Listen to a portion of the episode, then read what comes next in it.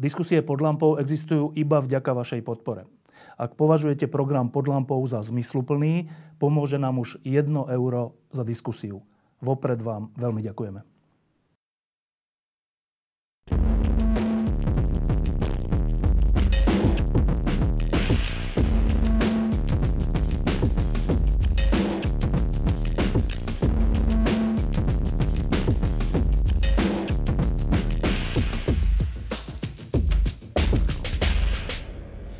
Dobrý večer v klube pod lampou. Vítam vás na predposlednej predvolebnej diskusii. Minulý týždeň sme tu mali predsedu strany, ktorá má šancu vyhrať voľby. Bol tu Michal Šimečka, predseda Progresívneho Slovenska. Dnes tu máme predsedu inej strany, Richarda Sulíka, strany, ktorá vo voľbách, a teraz neviem čo. Uh, tak, uh, Rišo. Strana, ktorá vo voľbách chce uspieť. Áno. Ja som bol na ich e, predvolebnom takom sneme e, v Nízkych Tatrách a tam vyšli SAS s takým heslom, že ideme zmeniť hru. Meníme hru, zátvorka, ideme vyhrať voľby. Je to koľko, dva mesiace? Koľko to je? Šesť. Toto bolo v marci. Tej jasnej. Na našom kongrese, áno. To, to už je tak dávno? No, vidíš. Dobre, 6 letí. mesiacov. Takže beriem vás za slovo. Zmenili ste hru a idete vyhrať voľby? No, to je tak, že v tom čase, keď sme toto e, sebavedome vyhlásili, tak sme vlastne boli dohodnutí s Ivanom Korčokom, že on povedie kandidátku a ono by to celé vyzeralo inak. Billboardy boli vytlačené a potom predposledný marcový deň teda nám Ivan Korčok e, oznámil, že nepovedie kandidátku Sasky, tak vyznelo to veľmi tak uh, zvláštne, musím uznať. Dobre, tak to znamená, že asi už nejdete vyhrať voľby? No tak tedy sme mali tú ambíciu, si myslím, že bolo by to úplne primerané. On by to vedel zvrátiť, v podstate sme boli na všetkom dohodnutí, no ale tak potom zmenil názor. A to je tak kľúčová vec, že bez neho si už trúfate len sa dostať do parlamentu? No nie, vtedy by sme, tak ja dúfam, že budeme mať čím lepší výsledok, však kampaň môjho života naďalej platí, ale predsa len, tak uh, kebyže vopred kebyže od začiatku viem, že nepovedie kandidátku on, ale ja, tak by sme možno, že hen to nehovorili. No a to je samo o sebe zaujímavé, že ty vlastne súd predseda hovoríš teraz pred voľbami, že vlastne keďže ja som na čele kandidátky, tak vlastne nebudeme mať až tak veľa percent, ako keby tam bol niekto iný. To je zvláštne, nie? No ale zodpovedá to realite. No tak ja už nie som nepopísaný líz, ja nie som ten mladý, e, neokúkaný, čo ešte nič nestihol, e, žiadnu chybu nestihol spraviť. No však ja som tu 14 rokov, samozrejme, že za 14 rokov aj chyby sa e, stanú, pritrafia. Chyby nerobí len ten, kto nerobí vôbec nič. No tak áno, myslím si, že to je úplne primerané, že uh, kebyže vtedy už viem, že kandidátku vedem ja, tak nebudeme hovoriť, že ideme vyhrať voľby, ale by sme hovorili, že ideme sa snažiť o čím lepší výsledok. Ale prečo vlastne strana, ktorá podľa rôznych uh, inštitúcií a inštitútov máva pravidelne najlepší ekonomický program, to je fakt, a nehovorí to len jeden inštitút, ale viaceré, tak prečo táto strana na Slovensku nemôže vyhrať voľby? Lebo odmietame rozprávať tie, tie omáčky o tom, že uh, silný štát, lepšia budúcnosť a ja neviem, uh, voľte, čo to tam je, demokraciu a neviem čo, to sú také prázdne frázy, no tak my teda hovoríme konkrétne k veci, vieme, že programy málo ľudí číta, a okrem toho aj odmietame hovoriť veci, ktoré sú zjavne nesplniteľné. Odmietame tu, že nízke potravín, nízke ceny potravín. Voľte nás, my znížime ceny potravín. Tak, takéto, takéto billboardy nájdete v uliciach a teda nájdeš v uliciach a no ja by som toto nikdy nehovoril, lebo to sa nedá, štát toto nevie slúbiť, nevie to, teda vie to slúbiť, ale nevie to splniť. No lenže e, populizmus výťazí, no tak sú tu takí, ktorí nemajú problém toto narozprávať a, a ľudia im na to skočia. Čiže vlastne hovoríš, že toto je krajina, v ktorej tí, ktorí hovoria pravdu alebo sú realistickí, nemajú šancu vyťaziť. No tak nie, nemajú. Obzvlášť, sme strana, ktorá je pravicová a ten slovenský národ zrejme nie je dostatočne pravicový stále ešte. A teraz ja nechcem tu filozofovať o tom, že či to je dedictvo socializmu, ale je, je veľké množstvo ľudí, možno že väčšina, ktorá uprednostní istoty pred, eh, pred ziskom, alebo pred vidinou zisku, alebo pred, pred ziskom spojeným eh, s rizikom. To tak je, no tak v Amerike by sme možno, že boli úspešnejší, lebo tam predsa len ľudia sú podnikavejší, alebo chcú mať svoj osud viac v rukách a u nás taký je môj pocit, že teda nech mi tu niekto len slúbi istoty. No tak si smer napíše, my slúbujeme istoty, nestarajte sa, že budeme kradnúť, nestarajte sa, že budeme zvyšovať dane a my hovoríme, že nie, no a zjavne teda s týmto nie sme dostatočne úspešní. Zaujímavé v tomto je, že e, ty si tú stranu založil a, a, a niekedy máš, máte teda 5%, niekedy 8%, niekedy 10%. Um, a tie percentá sú do veľkej miery naviazané aj na teba. Na druhej strane sú ľudia, ktorí hovoria, že, že to je trocha inak, že o tom, prečo nemôžete vyhrať voľby, že to nie je preto, že národ je taký alebo onaký, ale že je to kvôli tebe. Neboj sa, my aj toto zvládneme aj, aj tu dojde k zmene, ale to nebudem riešiť teraz, keď sú voľby 9 o 9. Ale myslíš, že je to kvôli tebe? Tak to by chcelo nejak začať skúmať, lebo vždy sa nájdú, jasné, že vždy sa nájdú ľudia, mne sa najviac páčia také výhrady, že no strašne, teda ja by som volil tú Sasku, nie, nejak, že že ten, teda tá Saska bez Sulika by bola super a ten ju dovedie do hrobu. Pritom ako však, tak ja som mu založil 14 rokov stranu vediem a na čo som si obzvlášť posledný rok a pol dával pozor, bolo, že všetky dôležité, alebo všetky rozhodnutia sme prijali e, väčšinovo, demokraticky, alebo dokonca konzenzuálne. My sme o hodiny, hodiny debatili, najmä v takej tej ťažkej, v tom ťažkom období rok dozadu a my sme sa na všetkom zhodli spoločne, no tak my vo vnútri klubu alebo vo vnútri republikovej rade, podľa toho, čo išlo. A jasné, že ja som ten, že aj keď niekto niečo spraví, čo, čo ani neviem, tak Sulíkovci toto, Sulíkovci hento. Hej, minulé Mirko Žiak nabehol tam nejakému, neviem komu s tým oným, no už toto Sulíkovci, hej. Taký, áno, ja som ten, čo si to vždy zlizne. Chápem tomu, nesťažujem sa, veď som teda predseda tej strany. O čo ide v týchto voľbách? No tak o to, že ako sa bude vyvíjať naša krajina ďalej, a ja teda vidím takú tú temnú verziu, keď vznikne vláda, že Smer, Hlas, Republika a SNS. No tak to zase my pomerne presne vieme, čo sa stane, lebo vlastne tieto strany, tri z nich vládli. No tak čo, no, bude sa tu rozkrádať, bude sa, bude korupcia rozožierať našu spoločnosť, o tomto som presvedčený a možno bude ešte aj to referendum o vystúpení z NATO, i keď natoľko dôverujem mojim spoluobčanom, že také referendum nemá šancu prejsť. Uh, to by ten, ten, ten zlý scenár. Ty si zažil mečiarizmus akože v dospelom veku? Tak ja som sa vrátil, keď som mal 22 rokov, v roku 1990 a Čo od, zažil? od 91 tu vlastne nepretržite žijem. Čiže bude to niečo podobné? Bolo by to niečo podobné?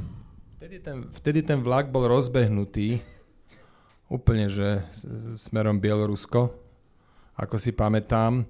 Teraz je to tak, že, že o tej, tú, tú našu príslušnosť na západ, naše členstvo v Európskej únii a v NATO nikto relevantný nespochybňuje, hen tam tí uh, fašisti chcú robiť uh, referendum, ale inak toto nikto relevantný nespochybňuje, čiže krajina je nasmerovaná správne. To, čo sa tu posledné tri roky dialo, to bola naozaj, že obrovská očista spoločnosti od korupcie a ten boj prebieha.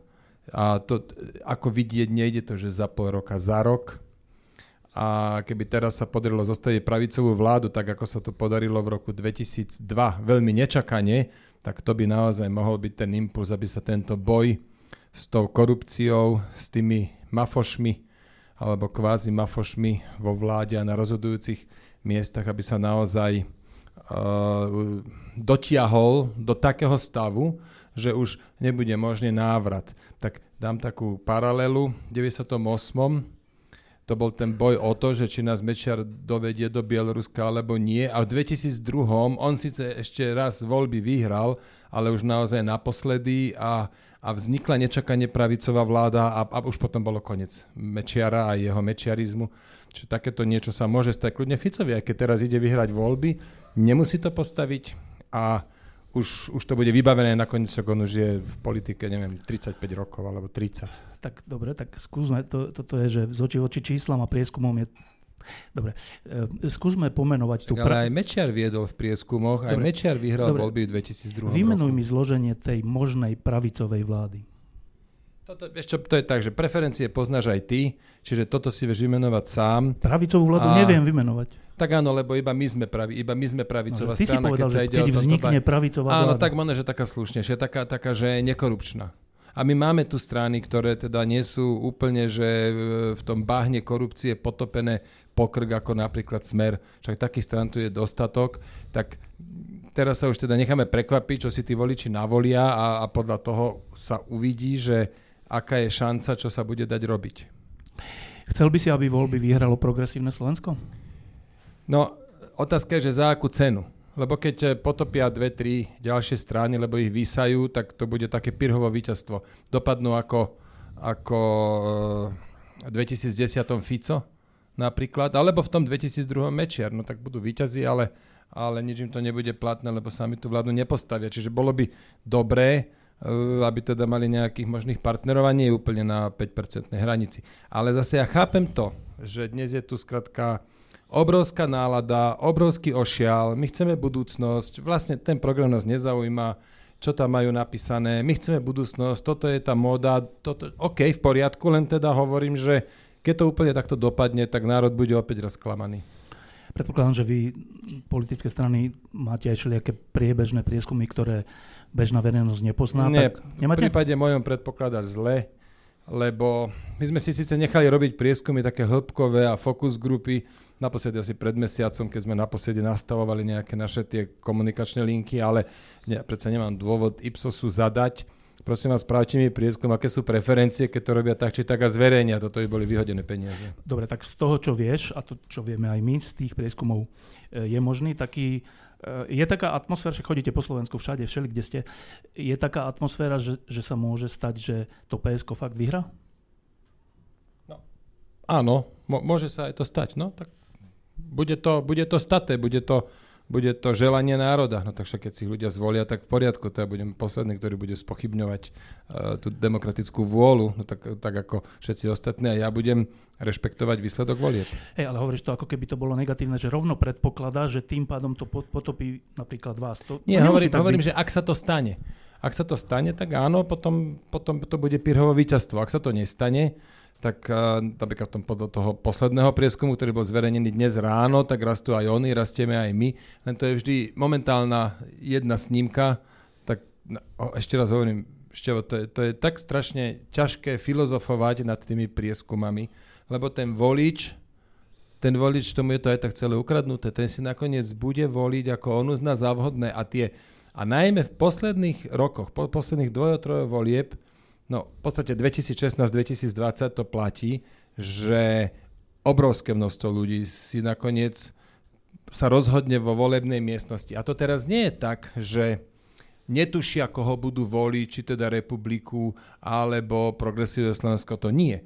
Ale uh, zvažuje medzi PSK Saskou, medzi Smerom Hlasom, medzi republikou SNS. Má takéto dvojice, trojice vytvorené a až v tom, až v tom volebnom lokáli sa nakoniec, veď voľba jedného či druhého to nenasobí nedeli, tak až tam sa rozhodne. Podľa mňa, že práve videl posledný billboard, ale práve, alebo práve počul nejakú poslednú správu. No tak sa rozhodne a keďže tí voliči o sebe nevedia, nemajú jednu obrovskú WhatsAppovú skupinu, kde si napíšu, dobre, všetci, čo máte rodné číslo, čo končí párnym číslom, tak uh, voľte hentých a nepárne hentých, že by sa vedeli medzi sebou nejak dohodnúť. Čiže najmä posledných dvojo, trojo volieb, je to, je to veľmi náhodilá záležitosť, ako dopadnú voľby. Uh, dostaneme sa aj k vášmu programu, aj k tomu, o čo ide. To som práve chcel povedať, že tu filozofujeme o tých prieskumoch, čo je v podstate jedno. No tak celkom to ľudí zaujíma, aj mňa, uh, že keď by ste sa nedostali do parlamentu. Čo to pre teba znamená? Nehnevaj sa, nebudem o tomto debatiť. My robíme všetko preto, aby sme v tom parlamente boli. Ako som povedal, toto je kampaň môjho života. Je to kampaň môjho života. Ako ja si nepamätám, keď som mal toľko meetingov, toľko debát, toľko stretnutí, toľko všetkého možného článkov, statusov, videí a, a ja sa plne koncentrujem na to, aby sme dosiahli čím lepší výsledok. A ja kľudne po voľbách sem prídem a odpoviem ti na všetko, čo sa týka môjho povolebného života. V Austrálii. Prídem sem a rád ti odpoviem na všetko, ale nebudem teraz o tom filozofovať. Dobre, tak... Ale veľmi rád sa pobavím o tom programe, že ako napríklad dosiahnuť, aby tá ekonomika, aby ten ekonomický rast sa teda aj dostavil. Dobre, tak uh, Ludo Odor, ktorý predtým, než sa stal uh, predsedom vlády, poverenej vlády, tak uh, on bol ekonóm a bol uznávaný ekonóm a bol reformný ekonóm, nebol to nejaký lavicový ekonóm. A on hovorí, a jeho vláda hovorí, že budúce vlády budú musieť strašným spôsobom škrtať, ak sa nemá táto krajina rozvrátiť ekonomicky. Strašným spôsobom není, že pol percenta ročne. Strašným spôsobom, že niekoľko miliard ročne, dve, alebo tak. Ak je to pravda, a predpokladám, že Ludo Odor nemá dôvod si vymýšľať, však on nekandiduje ani nič, tak ak je to pravda, tak to sú také čísla, ktoré urobia z budúcich vlád dosť neznášané vlády obyvateľstvom. Tak e, je to pravda, čo hovorí Ludo Odor? No, ja som nezach... tak najprv teda nie, že bol ekonóm a bol pravicový, to stále je, ale bol viceguvernér e, Národnej banky a, a Ludo je naozaj že veľmi zdatný ekonóm, poznám ho 20 rokov. A teraz teda k tomu, čo hovorí. Ja som nezachytil, že on by sa vyjadril, že treba 2 miliardy ročne e, znižiť deficit. A pol percenta ročne, keď, si, keď to bude, že, štrukt, že zniženie štrukturálneho deficitu, tak to vôbec nie je tak málo a to by som chcel teraz trochu objasniť, čo to presne znamená. Štrukturálny deficit to je ten, ktorý vzniká na základe toho, že sa poschvalovali trvalo platné zákony, ktoré sú také tie rozdávačské. Ako posledných 20 rokov celá slovenská politika je, je vlastne o rozdávaní. A toto je dôležité, že nie, že jednorazovo ušetriť, ale štruktúrálne, dlhodobo. Aby tá štruktúra tých výdavkov dlhodobo bola o 0,5% HDP nižšia. Tak to sa dá spraviť aj tak, že zvýšime e, to samotné HDP, to je to, o čom ja stále hovorím, ale zrejme budú potrebné aj nejaké škrty v tom štruktúrálnom deficite a tam by som určite išiel na, ten pol na to pol percento. No ale potom je to ešte aj bežný deficit, kde sú teda aj ďalšie výdavky. A napríklad v tohto ročnom rozpočte, ktorý teda je že extrémne nafúknutý, je 3,5 miliardy eur e, dotácie na energie, už je ale podpísaná zmluva s elektrárňami, tak minimálne na elektrinu pre domácnosti nebude takáto dotácia potrebná. Mimochodom, tu sa chcem pochváliť, toto som ja osobne rozbehol uh, a dotiahol do takého stavu, že, že to teraz mohli podpísať. Tak tam napríklad očakávam, že 0,5% štruktúrálny deficit, ale možno sa nájde aj jedno, aj možno až 1,5% HDP na bežných výdavkov, konkrétne z tejto obrovskej rezervy na energie. Len teda aj tam sa dalo spraviť viac. Napríklad my sme to, my sme to opakovane navrhovali v Národnej rade, eh, aby boli povinné zásoby plynu.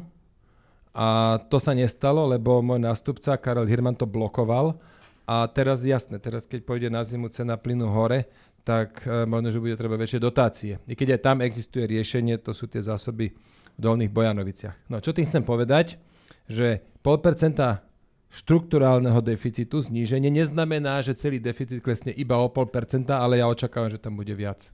No dobré, a teda ak, ak, ak aj to 0,5% štrukturálneho deficitu nie je málo, tak e, teraz vyskúšame trocha tvoju odvahu.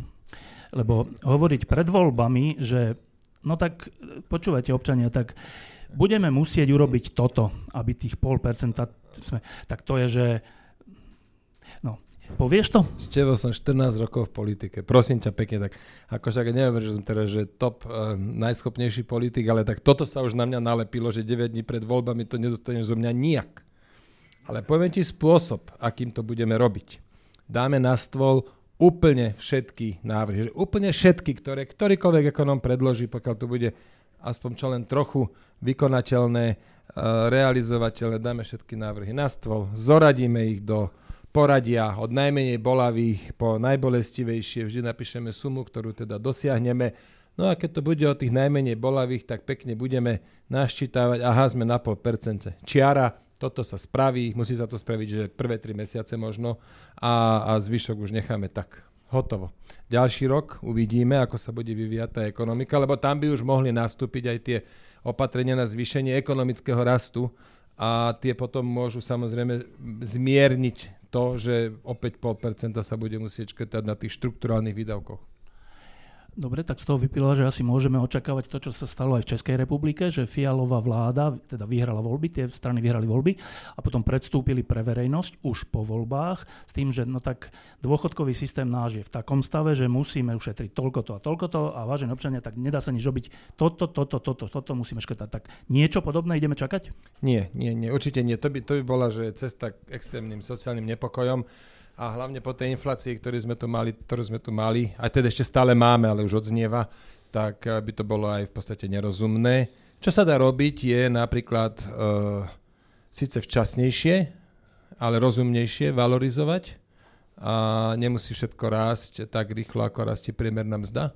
Môže niečo rásť aj iba infláciou, teda Áno, tak, môže niečo raz aj iba infláciou. A akože tých opatrení sa nájde mnoho drobných, e, ktoré v súčte urobia to, čo potrebujeme, ale nie je to, že nejaká konkrétna skupina obyvateľstva si to odnesie. A potom áno, ja by som, ja by som išiel zavádzať aj také, také uh, nehoráznosti, že v okrese, kde je podpriemerná nezamestnanosť, alebo kde je viac pracovných voľných miest, ako, ako je uchádzačov o prácu, tak ja by som tam zdravým e, ľuďom v ekonomicky produktívnom veku, bez záväzkov, napríklad teda bez detí, ja by som im nedal žiadnu sociálnu podporu. Jednoducho, tu je robota, nech sa páči, kto, kto one, chce mať peniaze, tak si ich musí zarobiť. To si myslím je niečo, čo sa tu dávno prestalo ako vnímať ako nejaká samozrejmosť. Samozrejmosť je natrčiť ruku štátu. Tak takéto si viem predstaviť. V okresoch s podpemenou nezamestnanosťou alebo v okresoch, kde je viac voľných pracovných miest, ako je uchádzačov o prácu, tak nech sa páči, zdraví, zdraví ľudia v ekonomickom veku bez záväzkov nemusia dostať žiadnu sociálnu podporu. To Nemusí to byť, že z večera do rána. Však dobre, dajme im 3 mesiace času na to, aby si všetci našli robotu. Ale to sa dá takto robiť? Že no tak v okresoch, kde je viac... Však preto hovorím okres. Hej. Ale dá sa okres, to? Tak máme, my máme 78 okresov, tie okresy... Dobre, Nitra je obrovská, ale, ale veľa okresov je pomerne malých. No tak, tak dá sa to, no tak ako čo teraz? No nikdy to nebude, že že všetci budú strašne jasať. Ale tak, tak ale... myslím, či to je v rozpore s ústavou a nejakým elementárnym právom tak možno, že treba zmeniť alebo prispôsobiť tomuto ústavu. Ja neviem teraz ti to zľavy povedať, len hovorím, že ja osobne by som sa tohto nebal, ak, ak by neboli žiadne iné, ak teda naozaj máme šetriť, tak nech sa páči, tu je jedna z príležitostí, ktorá by vôbec nemusela byť taká bolavá. Dobre, tak uh, dobre.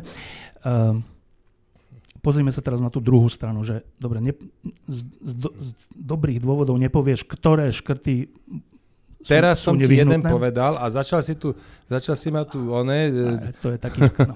Dobre. cvičiť, že teda či sa to dá a či na, no tak vidíš, tak aký to má zmysel pred voľbami? Hej, dobre, ale, ale sám si povedal, že nepovieš, čiže uh, ale budete musieť robiť škrty. Ale súčasne hovoríte, špeciálne vy, Saska, že, že chcete zmeniť veci tak, aby ekonomika rástla tak, že budú mať ľudia, dokonca hovoríte o vyšších platoch. Aby ekonomika rastla rýchlejšie, áno, a očakávame, ak sa tie naše opatrenia na zvýšenie ekonomického rastu zrealizujú, tak očakávame o tretinu vyššiu mzdu Kedy? na konci volebného obdobia? budúceho volebného obdobia. Áno.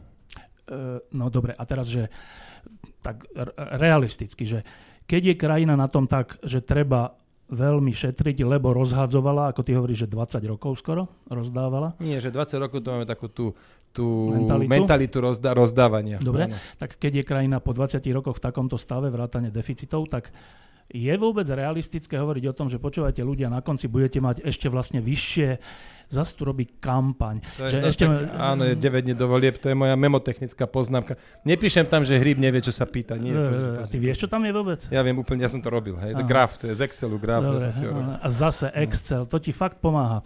No, Excel, Excel pomáha celkom dobre pre tých, čo nevedia no. s databázami robiť ako ja napríklad. no, až také vtipy sú o tom. No ale dobre, že, uh, že teda je krajina na tom tak, že popri splácaní dlhov a nejakých škrtoch môžeš s vážnou tvárou a, a teda úprimne to mysliac povedať, že počúvajte ľudia, keď mňa budete voliť, tak na konci uh, volebného obdobia budete mať o, o koľko? O 30% reálne platy? Veľmi, veľmi opatrným spôsobom sme vyrátali 33,5%. Reálny, reálny. Nie, nie, nie, nie, nie, nie, to je nominálny nárast, to je nárast v eurách. A z toho ale je uh, takých dobrých 10 reálny nárast, čiže nie je to úplne, že, že len inflácia. Nie, nie, hovorím ti, tá už je na ústupe. No však poďme sa baviť o tých metodách, ktoré, no, alebo skús. o tých opatreniach, no. čo by sme my robili. Opatrenia treba rozdeliť na také, kde treba veľa peňazí. To je, že vybudujeme novú nemocnicu. Je to ako nie je problém slúbiť tri nové nemocnice. že to chce veľa peňazí a nielen veľa peňazí. Štát to aj musí vedieť a keď si niekto myslí, že to naozaj štát vie, tak nech sa páči, tam sú rásochy. Tam si môžeme pozrieť, čo silný štát dokáže budovať. Čiže opatrenia sú buď také, že treba veľa peňazí, treba veľa času, to sú diálnice, alebo treba veľa ľudí, to sú eurofondy a, potom, a preto treba hľadať opatrenia, ktoré nepotrebujú jednu z týchto troch extrémne limitujúcich e, podmienok, ktoré nemusia, ktoré, respektíve nevyžadujú jednu z týchto troch extrémne limitujúcich podmienok. To sú teda opatrenia, ktoré sa dajú robiť i hneď a nestoja peňazí. Tak a poviem ti teraz niekoľko a ja som presvedčený, ak by sa veľmi rýchlo zrealizovali, napríklad tento rok, tak už budúci rok by sme to pocitili. Takže poprvé, my by sme zvolnili alebo úplne zrušili odpisy. Dnes kúpiš stroj za, za milión eur a môžeš, nemôžeš si dať milión eur do nákladov. To znamená, ak je firma, čo na konci roka má, má, vidí, že bude mať zisk milión a, a chce kúpiť stroj, tak nemá zisk milión, ale iba, iba o 125 tisíc, o jednu osminu z toho milióna si môže znížiť základ dane a z toho zvyšku musí, musí platiť daň. Keby sa zrušili odpisy, tak by si dala do nákladov celý milión, nič by neplatila, ale v budúcom roku by si už nemohla dať tých ďalších 7 rokov, lebo na 8 rokov sa to odpisuje. Ak by sme zrušili odpisy, boli sme prvou krajinou na svete s takým, že riadnym daňovým systémom, lebo Belize napríklad odpisy nemá, tam zaplatíš 1000 eur dan z príjmu paušál ročne a, a nikto nerieši, čo odpisuješ. Čiže toto by bol extrémny impuls, aby firmy naozaj začali investovať, lebo by vedeli, všetko, čo zainvestujem, si rovno dám do základu, o to si znižím základ dane. Áno, v ďalších rokoch, v roku 2, 3, 4 až 8, nemôžem si už odpísať vždy tú jednu osminu, ale teraz si môže. Štát z pohľadu v 8 rokoch nepríde o nič, ale pre tie firmy by to bol významný impuls. Kratučka poznámka, prečo to není nikde na svete? No tak, lebo jednoducho si, ono to je tak, že tie, toto, ja hovorím o daňových odpisoch, potom sú ešte účtovné a to účtovníctvo má vyjadrovať skutočnú hodnotu firmy. No tak keď firma teraz ja, neviem, za, za miliardu postaví novú fabričnú halu, tak sa nemôžeme tváriť, že tá miliarda sa stratila, že je v nákladoch, čiže ono tie odpisy majú svoju logiku, tie účtovné a v tých ostatných krajinách je to nejak automaticky naviazané na tie daňové, sú naviazané na tie účtovné. Aby som to oddelil a povedal by som, daňové odpisy neexistujú, majú jedno jediné pravidlo a síce odpísať môžeš maximálne 100%, bodka. A nech si každý odpíše, kedy chce. Napríklad, keby niekomu hrozila strata, by nemusel odpísať nič. Vieš? Dobre, prvé opatrenie. Druhé opatrenie, susedský test. Tiež jednoduchá vec, zaviesť pravidlo, keď ideme čokoľvek u nás vymýšľať, najprv si musíme pozrieť, ako to robia u susedov, vyhodnotiť, e, s ktorým s ktorou verziou toho opatrenia majú aké skúsenosti a robiť len to, čo sa, opla, čo sa ukázalo ako najúspešnejšie. Tretia vec, zvýšiť DPH na 85 tisíc. To pomôže tisíckam malých, 10 tisíca možno, 20, 30, čo 10 tisíc. zvýšiť DPH? Zvýšiť DPH, zvýšiť povinnú hranicu pre registrácie hranicu, DPH. Dobre. Dnes je, dnes je 49 tisíc eur, zvýšiť to na 85 tisíc tak tam by sa dostalo kopec peňazí do obehu, lebo máš množstvo firiem, dosiahnu 49 a potom to fakturujú na druhú, na, akože na inú firmu alebo na čierno. Keby mohli ísť teda to, čo dovolí Európska únia, 85 tisíc, tak zjednodušili by sme im život. Ďalšia vec, e, poďme podielať obce na ekonomickom úspechu firiem, ktoré sú na ich území. Dnes obec dostáva peniaze na obyvateľa. Tam sa v tej čiastke, to nejakých 700 eur na hlavu ročne, tam sa zohľadní e, že nadmorská výška, zohľadní sa tam podiel dôchodcov. A my sme za to, aby aj že významným e, faktorom bolo, že sa zohľadní, ako úspešné sú firmy na území tej obce. Lebo dnes obce odmietajú, aby firmy boli na ich území. Choďte preč, toto chodia nakladiaky a tam sa dymí pary z komína a hen tam minule sme mali nejaký zápach a neviem čo. A lenže nedá sa všetkých vyhnať, lebo z niečoho musíme žiť. Čiže poďme podielať obce na, e, na úspechu firiem na ich území. To znamená, že tým, ktoré tie firmy e, vítajú a robia im dobré podmienky, tým dajme viac peňazí a tým, ktoré všetko odmietajú, tým dajme menej peňazí. Lebo tak to je správne. Tak to už som ti vymenoval, ktoré? Tretie opatrenie? Dobre, zase malá poznámka, že keď si predstavím obce, ktoré sú z chudobnejších regiónov, kde podnikatelia v zásade nechcú ísť, že ne, neznamenalo by to, že by sa im ešte zobrali aj to málo, čo majú? Ale však nezobere sa im všetko. Zobere sa im niečo, zároveň tá obec bude motivovaná pritiahnuť, pritiahnuť firmy. Ale že keď tam svoje... nikto nechce ísť.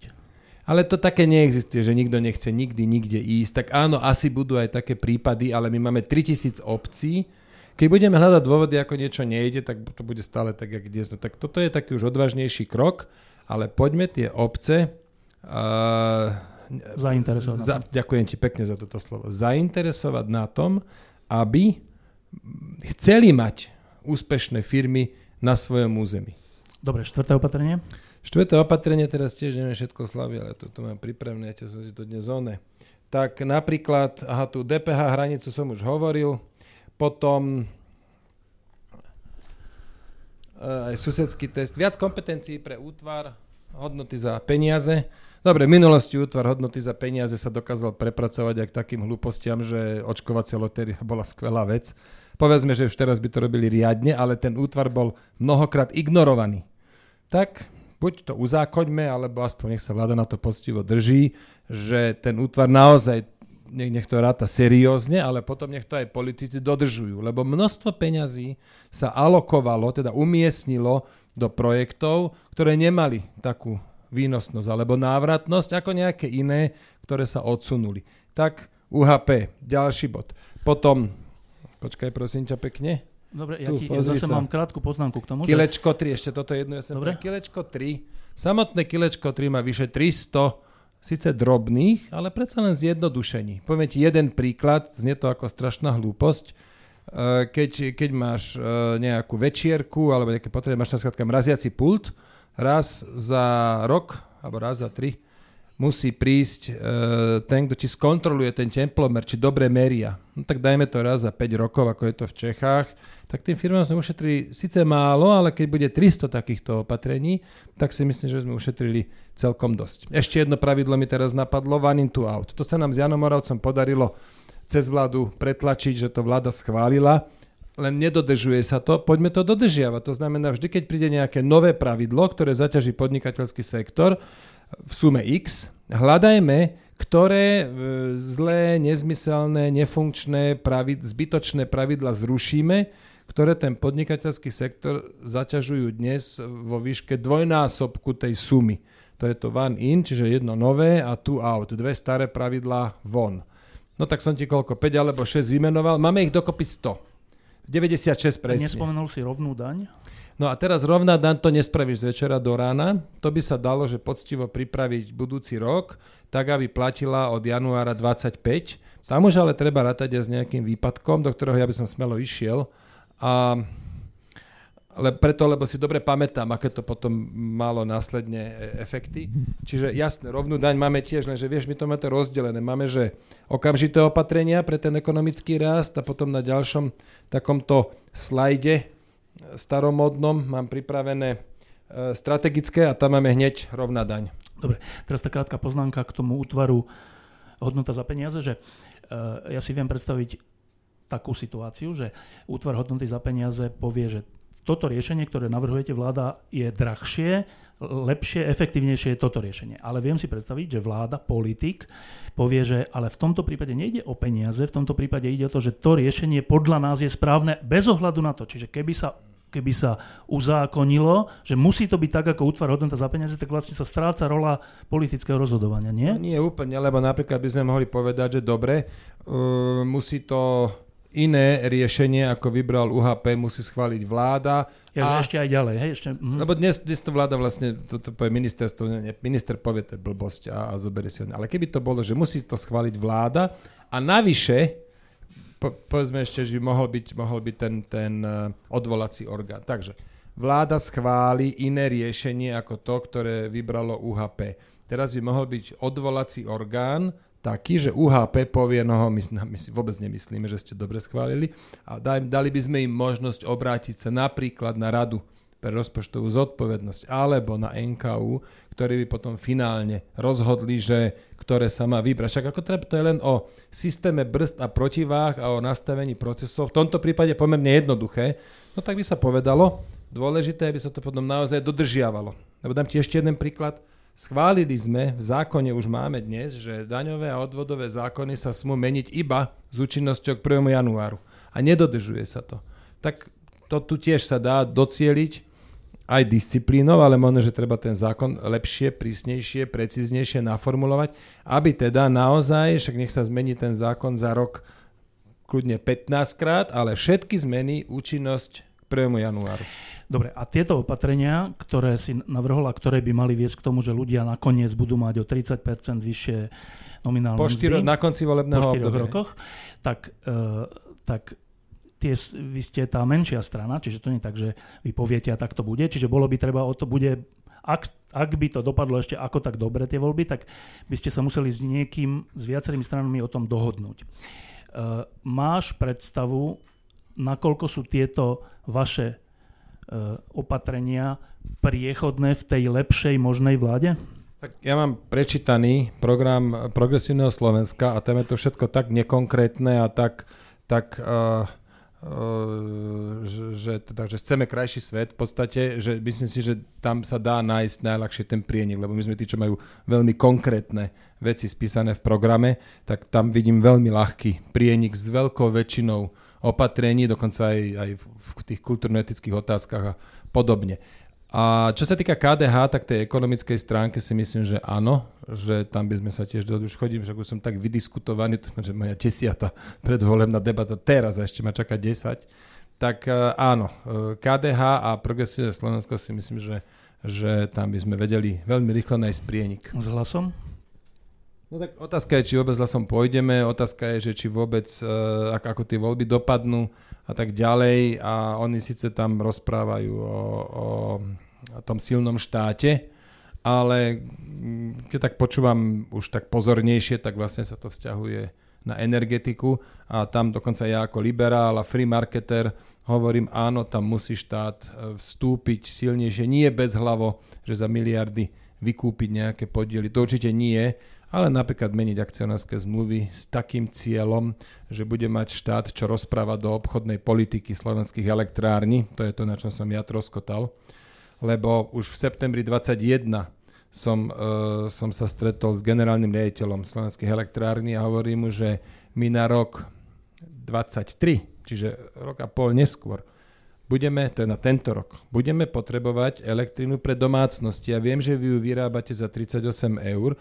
Nepredajte ju na burze po 60, preto lebo, alebo po 70, preto lebo tu potom bude chýbať. A, a vy viete, ja viem, všetci, čo sa tomu venujeme, vieme, že bude, pôjde hore tá cena tej elektrickej energie a on že, aha, dobre, berem na vedomie, ale sa nič nestalo. No tak potom na vláde v januári 22 spolu s Marcelom Klimekom zo štátnym z ministerstva financí sme pripravili zákon, ktorý zdaňuje elektrinu z jadra. A potom boli tie elektrárne akože prístupné, lebo dovtedy to ignorovali tieto moja moje požiadavky s odkazom, že pán Sulík, vy do obchodnej politiky nemáte čo rozprávať, aj keď zastupujete štát, ktorému patrí 34%. Mimochodom, akože škandalózna privatizácia, úplná katastrofa v 2006 tých elektrární. No ale teda vláda schválila tento zákon, išlo to do parlamentu, no a potom sme sa veľmi rýchlo s elektrárňami dohodli a to bolo vlastne to, čo podpísali včera či predvčerom, že aj na rok 24, na budúci rok uh, bude cena elektriny 61 eur. To nie je dotovaná cena. To je, to je cena, kde elektrárne robia solidný zisk. Um Teraz... Len ju nepredajú na Lipskú burzu v dvojročnom predstihu, aby potom sa musela kupovať za 5 násobok sumy nazad. E, čo ľudia hm, považujú okrem konkrétnych návrhov jednotlivých politických strán, tých akože lepších, demokratických, za, za dôležité, je aj štýl, alebo teda napríklad schopnosť spolupráce, schopnosť partnerskej spolupráce s inou politickou stranou, s inými zostavami a tak.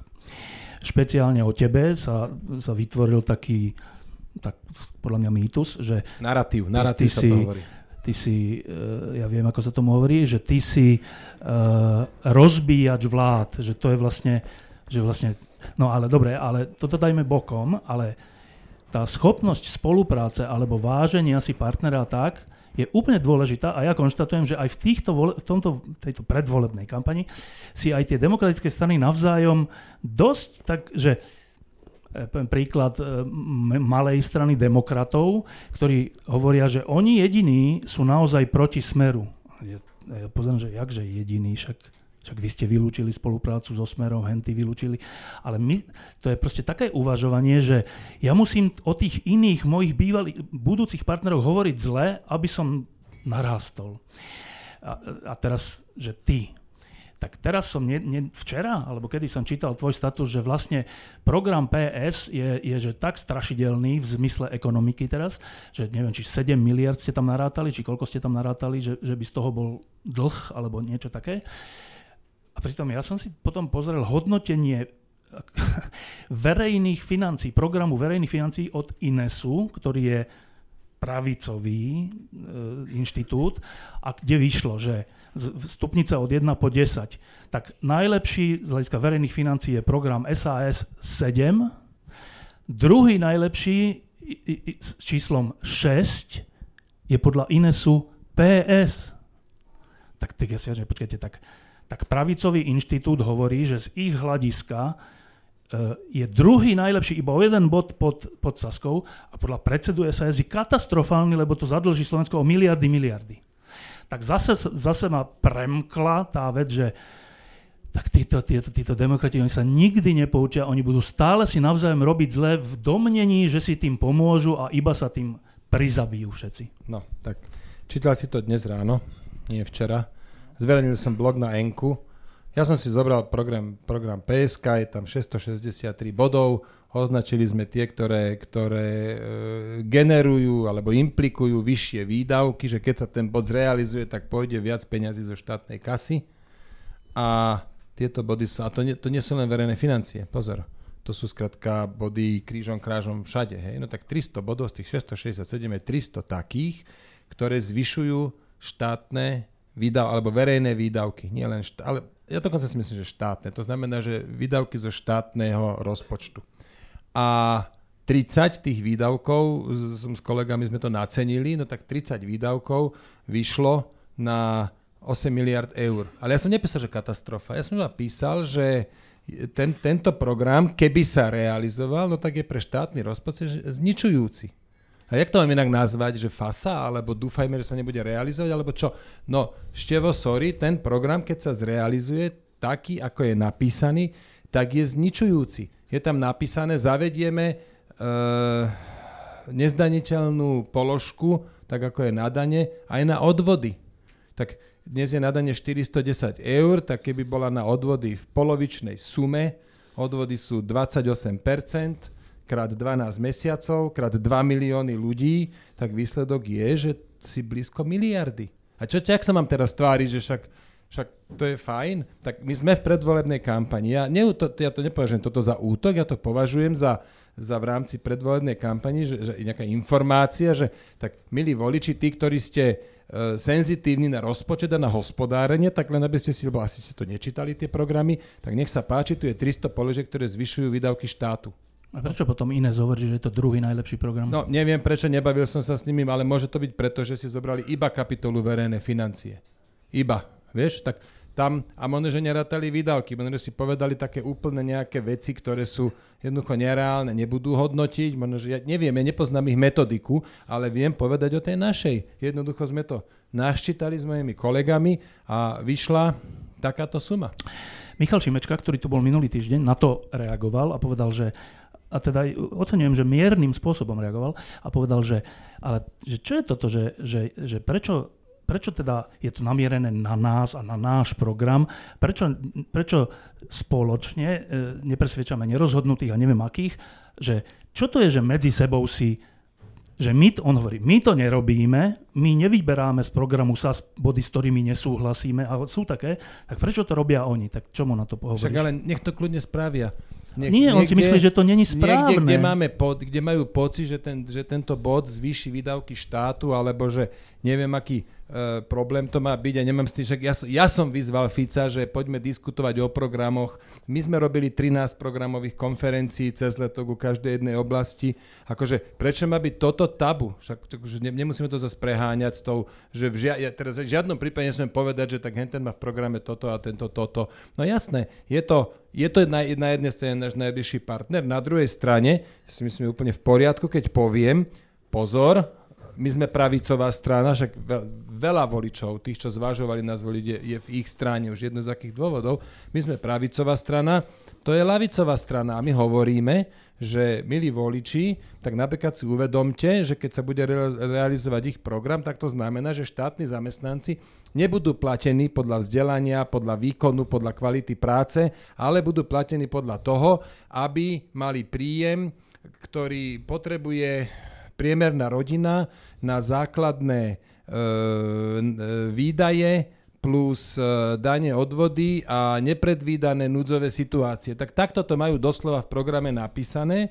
Keď teraz, že akože to je definícia dôstojného príjmu, tak keď si povie, že dôstojný príjem, že je to nejakých plus 200 eur, tak sme ďalšia miliarda.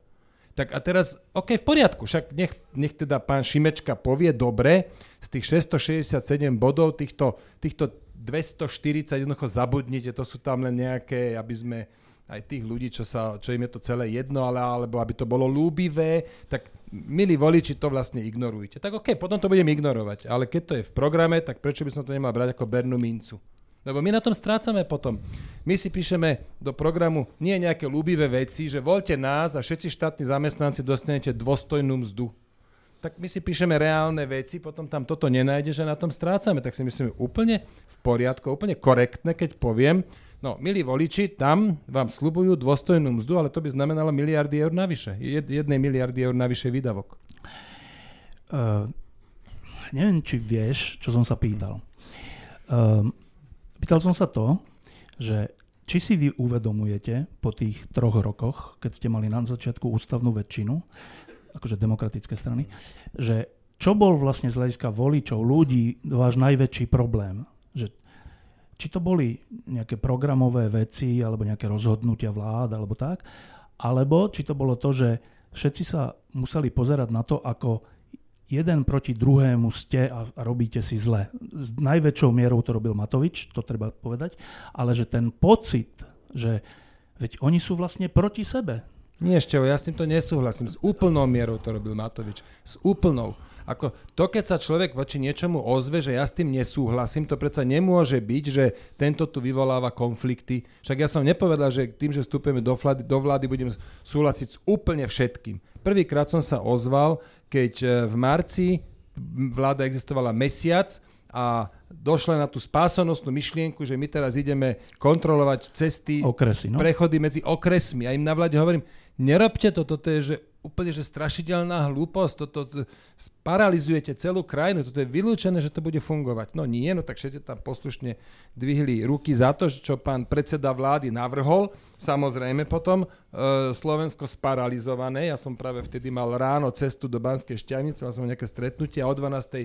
termínu prezidentky, to bol jediný krát, čo som išiel na majak, alebo jeden z dvoch razov za tie 2,5 roka, a ja som sa hambil, ja som sa hambil po čiernu zem, keď sme išli oproti tej 10-kilometrovej kolone, ktorú sme vygenerovali, vyprodukovali úplne zbytočne. Tak volám Igorovi Matovičovi, prvýkrát nedvíhal, druhýkrát nedvíhal, volám e, ministrovi vnútra, tam, ten, tam som sa dovolal, hovorím mu, Roman, prosím ťa, stiahni tie kontroly, to je strašidelné, som tu priamo, pritom vidím to. Ježiš, nie, ja sa bojím, ja nesmiem nič, lebo iba Igor to môže schváliť. Ty si minister vnútra, ty to môžeš schváliť, neviem sa Igorovi dovolať, prosím ťa, stiaň, nie v žiadnom prípade. Tak potom ešte raz som s ním telefonoval a po týchto štyroch pokusoch o, to, o interné riešenie som napísal status, do 17 alebo do 12 minútach, e, mi, mi, do 12 minút prišiel, prišla odpoveď, tiež vo forme statusu, áno, toto som urobil, a potom ono, že ešte dvakrát som také niečo urobil. Áno, ale za to, že idem do koalície, nemôžem jeden status napísať, keď neviem si inak poradiť, ja som úplne zúfalý v, tom, v tej chvíli. Ale na druhej strane, keď sa teda ideme baviť o tých útokoch, hej, tak keď ma verejne Matovič nazval idiotom, ja som nepovedal pol slova. Ani verejne, ani neverejne, nič. Keď ma posielal hroby kopať, keď mi dal robiť ten, ten semafor pandemický, ja som nad tým presedel tri večere, jedenkrát, že dlho do noci, aby sme to dokončili, pošle ma s tým do Mongolska. Ja, ja som na toto všetko nereagoval. Na všetky osobné útoky ja som nereagoval. Ale ja predsa nebudem súčasťou vlády, kde budem za úplného idiota, že si ešte ľudia pomyslia, no to je totálny psychopat, jak ten predseda vlády. Keď zjavne s tým súhlasí, však čuší, tak asi s tým súhlasí. No, no definitívne vylučujem toto. Áno, tak... Uh... Odpovedal som ti teraz na to, čo si chcel počuť. Odpovedal si mi takto, že... Že mám snahu že to... o udržanie každej vlády, ale jednoducho niekedy Niekedy to nejde. A ja som naozaj, však skúsil len spomenúť, koľko tam vypisovali Sulik má nervy z ocele a, a jak, jak, jaký ten je kľudný a koľko ten vydrží, však toto nejakú dobu však ja to som ťa za to bežné. chválil. No, ale vieš, ja som všetky osobné útoky som prehliadol. Napriek tomu, že tých osobných útokov bolo, že, že 150 statusov určite by som našiel. 150 statusov to ne, nezaokrúhlim, že, že nájde, že milión, hej, 150 statusov fyzicky viem doložiť. Napriek tomu, ja som niekedy vo februári 22, to už Matovič rok nebol premiérom, ja som mu, pís, ja som mu volal, Igor, poď, ideme do Košic, rozhoduje sa Volvo, Teraz bereme malý jet, o dve hodiny sme v Košiciach, lebo tam je teraz kľúčová, lebo som sa na poslednú chvíľu dozvedel, že spolu s tým technickým tímom, čo prichádzal pravidelne z Göteborgu, prídu aj už takí, že veľkí kapovia a sme si z toho vydedukovali, že to bude asi to už to finálne rozhodnutie, už sa to k tomu schylovalo, tak som volal uh, Andrejovi Doležalovi a Matovičovi, poďte, naskačeme do lietadla, o hodinu sme tam a, a vieme to teraz, že finálne uhrať. Tak ja som jeho zavolal, hej. On keď si myslel, že teraz vyvrta dieru do sveta v, s US Steelom, on išiel do Pittsburghu poza môj chrbát. On jednal s Volkswagenom poza môj chrbát. Pol slova som na to nepovedal. A takýchto príkladov by som vedel zvyšok večera rozprávať. Ale, ale keď došiel, že on teraz ide bagrovať rozpočet spolu za pomoci fašistov, tak som si povedal dosť. A to už nebolo o osobných urážkach, to už bolo o tom, že by som bol priamo spolu zodpovedný za, za to, v akom stave je rozpočet. A preto som premiérovi Hegerovi povedal, do nehnevaj sa, takto to už ďalej nejde. No len ten strčil hlavu do piesku, Boh mi cestu ukáže a, a, a výsledok bol taký, že sme nakoniec koncom augusta odišli. Nie ja sám, všetci kolegovia v strane, aj ministri, my sa pravidelne stretávali ako ministri, alebo potom neskôr poslanecký klub sme sa všetci na tomto zhodli s výnimkou Martina Klusa, ktorý teda tam ešte bol ticho, ale potom zistil, že vlastne on nechcel byť ticho. Dobre, čiže ty vlastne odpovedáš tak, že, že schopnosť spolupráce nemal koaličný partner, najväčší, vy ste to znášali aj ty osobne. A nejako sa za tie tri roky nemala verejnosť, nemala ako získať pocit, že aj ty si nejaký čudný, čo sa týka spolupráce. Áno, tak? No nie, ja ti odpovedám, že na to, aby spolupráca fungovala, musíš mať teda medzi dvomi, tak musíš mať na to dvoch. A to neznamená, že musí každý prispieť presne 50%. Takže keď sa to príliš vychýli, keď jeden prispieva, že mínus 30, keď len v kuse hľadá, kde, kde urobí poza chrbát, kde rypne niečo, kde napíše niečo, kde si kopne, kde zautočí, tak nejako, akože dá sa to, ale je to, že extrémne ťažké. A Teraz, ja som statusy nepísal, ja som napísal možno, že dva, lebo viem, raz som napísal, že tliachaniny, potom s týmito okresmi, rozumieš? Ja moje statusy smerom k Matovičovi zrátam na jednej ruke, ale zrátam ti zároveň 150 jeho, dokonca sme to niekde mali aj vytlačené. A áno, keď teraz ja stále som bol ticho, ja som na to nereagoval, tak úplne logicky získa verejnosť, aj médiá, získajú pocit, no tak s tým Sulikom sa fakt nedá, však ten Matovič, aha, tuto, hento, v kuse niečo v kuse má Matovič nejaký problém a, a potom tak stokrát, keď sa to opakuje, tak nakoniec sa stane, že vznikne tento dojem. Ale keď sa ideme baviť detailne, konkrétne, tak povedz mi môj výrok, moje konanie, moje rozhodnutie a buď ho vysvetlím, alebo ho nevysvetlím. Pričom na začiatku vlády si povedal, že Igor Matovič bude výborný predseda vlády. Pamätáš si to?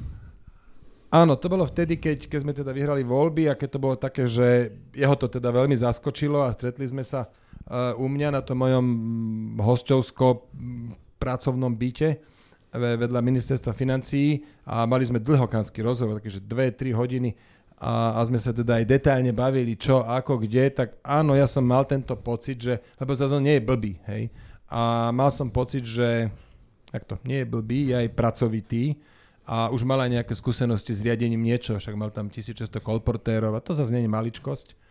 A ja som nadobudol ten pocit, že áno a dokonca som nadobudol pocit, že vieme, že vieme byť silný tým. No a, a na tomto stretnutí, že spontánne sme sa lučili objatím, to úplne, že to je nepredstaviteľné dnes, keď to takto rozprávam. No a potom lenže sa stalo to, že jednoducho on, že, že ľubovoľný nesúhlas on berie ako, a, akože vyhlásenie vojny. Hej? A to môžeš raz, dvakrát, trikrát nesúhlasiť, ale v nejakom momente to nejde. A teraz si pozri za tie tri roky, kto sa rozhádal s kým. Tak z môjho pohľadu, keď to bereš, tak ja som sa rozhádal, povedzme teda s tým Matovičom a povedzme s Klusom. A ešte odišla Nicholsonová. Ale keď sa pozrieš naopak, však tam boli. On sa rozhodol s Káčerom za, za mesiac, s Hirmanom, keď povedal teda len cez moju mŕtvolu, potom s, s Hegerom, s Naďom, si nevedia teraz priznámeno, s, s prezidentkou, rozumieš, ja mám, ja, ja mám zo všet, nie že s týmito všetkými, ale keď toto porovnáš, kto mal koľko konfliktov s inými ľuďmi, ako iba medzi nami dvomi, tak si myslím, tam ten pomer je jednoznačný. Len, no hovorím ti, nejakom momente ako ja som teda naozaj znašal veľa.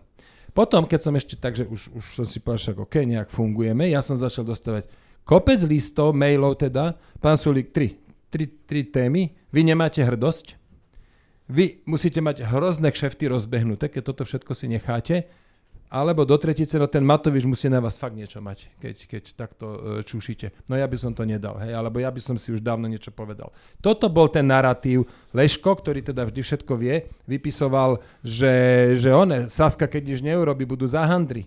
Však to bola, to bola pomaly až verejná objednávka, jak, jak médiá tlačili na to, že my musíme niečo robiť a ja som tomu odolával.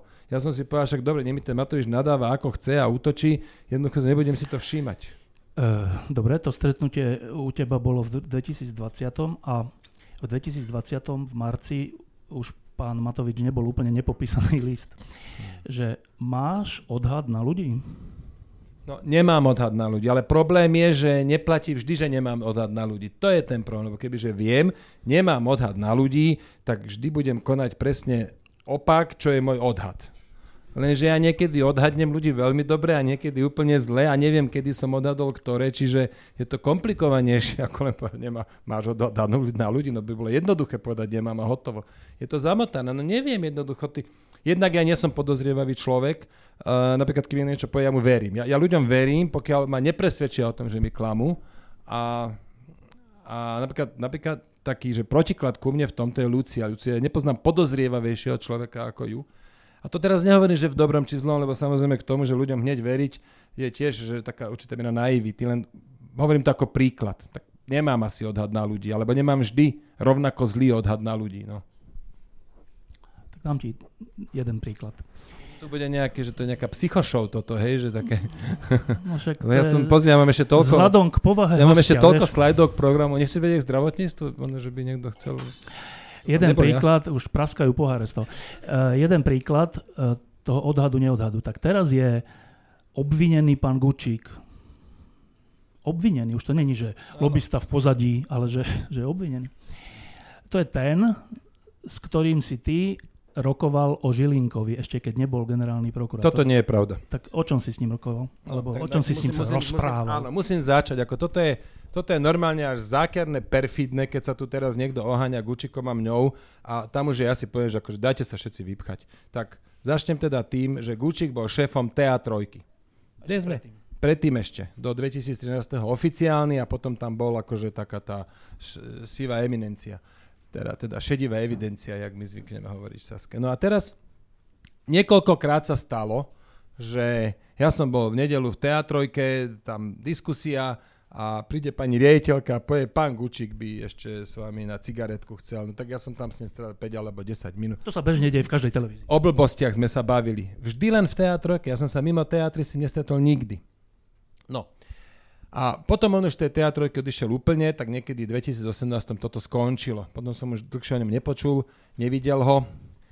A volá mi, niekedy, ja neviem, bol som 3 mesiace ministrom, volá mi na ja už teraz neviem, možno, že ani moje číslo nemal, myslím si dokonca na ministerstvo, že mi volal, tak samozrejme, že mi ho spojili. Ja teda, ja sa akože, ja nezabúdam, kto ku mne bol ako kedy ústretový, tak samozrejme, ja som, ja som ten telefon teda zdvihol, lebo nechal som sa prepojiť.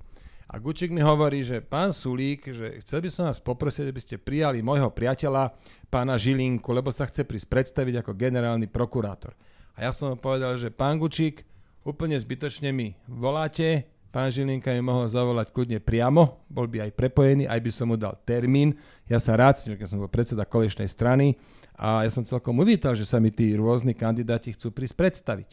Tak prišla sa, tak, tak tento telefonát skončil a prišiel sa predstaviť pán Žilinka, bez Gučíka. Ja som Gučíka nevidel, ani som nič nerokoval, on mi len zavolal, že mohli by ste prijať Žilinku. Ja hovorím, áno, príjmem ho a bol by som ho prijal aj bez vášho telefonátu. Dovidenia. Toto je celé rokovanie. Potom teda prišiel ten pán Žilinka, hovorí, no môj dobrý priateľ Miško Gučík, neviem čo, tak a potom sme sa ešte bavili o robote a následne ja som Igorovi Matovičovi hovoril, alebo oznámil som mu, neviem či osobne alebo telefonicky, to si nepamätám, ale určite som mu oznámil, že čo sa stalo, že ten termín so Žilinkom, že dohadoval Gučík, že teda ja nemám z toho najlepší pocit. Matovič to vedel možno, že deň po, alebo dva dní po. No a to je všetko. To je všetko. A teraz tu chodí, oni šeliga a rozpráva a, a viete, vieš, to, toto je to takéto hnusné očierňovanie, čo ja napríklad nerobím. Rozpráva teda, že jak ja som tam namočený s gučíkom a no ľahko sa kydá, lenže, lenže na tomto jednoducho nič nie je. Ja si aj neviem predstaviť, ako by sa mal správať v takejto veci napríklad ideálny politik. Chápem, že ku Kočnerovi, ktorý síce vtedy nebol vrah, ale už to bol kontroverzný podnikateľ, lozi 13 krát na raňajky, bola hlúposť, tomu rozumiem. Ale v takomto prípade človek, ktorý teda evidentne veľký vplyv v médiách, evidentne mi bol dosť dobrý na to, aby keď som chodil do teatrojky, tam, tam som nebol fajnový, že no ja tam nejdem, lebo tam Gučík riaditeľ, tak a jak, jak to má fungovať potom v tej politike? Že čo, budem sa vždy pýtať Šeligu alebo denníku e, denníka N, že či sa s, neviem, s niekým stretnúť? To je, toto je tu prehnané, toto je tu, že pápeskejšie než pápež a celú politiku to vedie do, do keľu, lebo je to jednoducho falošné, na čo sa tu hráme, že ja teraz nesmiem prijať dvojminútový telefonát od Gučíka. Asi smieš. Ktorý nebol vtedy obvinený, ktorý bol šéfom jedinej spravodajskej televízie. Dobre, tak e, e, keď sa prenesiem do roku 2020, tak e, keď sa pýta, že ideálny politik, tak že keď ti zavolá človek typu Gučíka, ktorý zase nebol rovnako v 2020 nepopísaný list, nebol, tak keď ti on zavolá s tým, že jeho záujmom je Žilinka, tak, tak ako v ideálnom politikovi, ale podľa mňa v normálnom politikovi, vznikne takáto úvaha, že počkaj, keď chce Gučík, aby bol generálnym prokurátorom Žilinka, asi ten Žilinka nebude dobrý kandidát. No ale moment, nie, nie, nie. Mne Gučík len kvôli tomu termínu ani slovo o tom, že pán Sulík, prosím vás pekne, nemohli by vaši poslanci voliť, voliť Žilinku? No tak to, že ti on volá, to je z toho vyplýva, Termín, len termín, ktorý by dostal pán Žilinka tak či tak. No, Hej, toto poprvé. Dobre, ale... Po druhé, po druhé, môj dôvod, že nakoniec teda ja som kvôli Žilinkovi nešiel na barikády, bol ten, že opakovane sa v médiách písalo, že za svoju 30-ročnú kariéru Žilinka nemal pofiderné rozhodnutia. Po prvé, po druhé, on bol predsa na zozname, čo mal byť zavraždený na Kočnerovom zozname a vtedy to už bolo po, po vražde Kuciaka a jeho priateľky, čiže už vtedy napríklad, to už nebolo, to, to ja som to už bol vážne.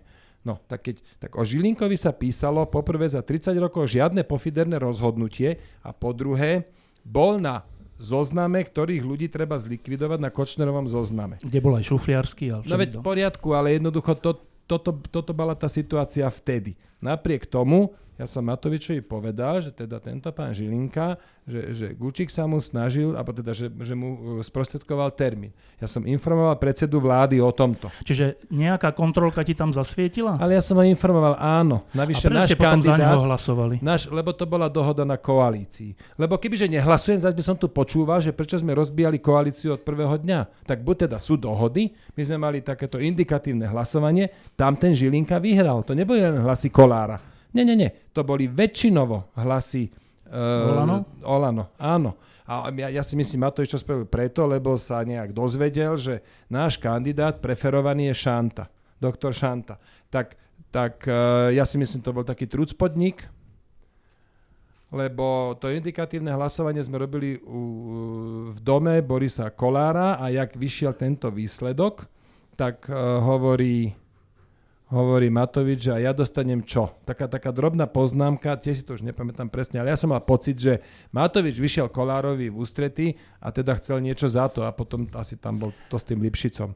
Ale rozumie, že toto bolo toto 95 členná koalícia, z ktorej, z ktorej Saska mala 13 hlasov a z toho naši štyria aj tak odmietli hlasovať, no tak, tak by sme prispeli 7 hlasmi k, neho, k jeho zvoleniu. Áno, ja som za ňo hlasoval, pre mňa bol najsilnejší faktor to, že 30 rokov, však on toho Gučika musel poznať, možno, že 20 rokov, ja neviem koľko sa poznajú, ale 30 rokov ten, ten chlap nemal jedno pofidené rozhodnutie. Takto o ňom písali média.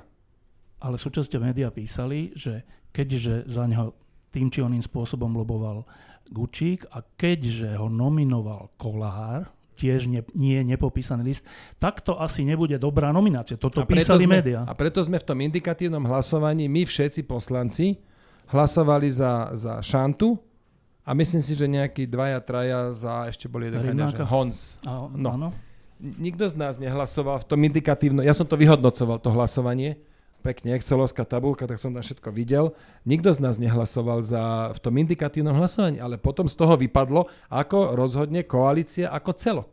Tak 15 minút dozadu mi tu, mi tu e, vyčítaš vlastne, že ja mám povesť toho rozbíjača a keď sa na to držím, čo som sa ja držal, že takmer vždy, tak aj zazie zle lebo ty si mudrý až potom. Vieš, to je, to, to je ten problém. Počkaj, ja som písal, že nevol, nevolte Žilinku. Predtým. Áno? Áno. Tak, tak je, ty jediný si bol Nie je jediný. Aj predtým. Aj ľudia zo za ľudí z hodov okolností hlasovali proti. Ľudia zo za ľudí hlasovali proti. No, čiže áno, to není že iba ale, že no, všetci tak, hovoria ex post. No tak ja ti hovorím, my sme sa, ja som uprednostnil tú koaličnú jednotu.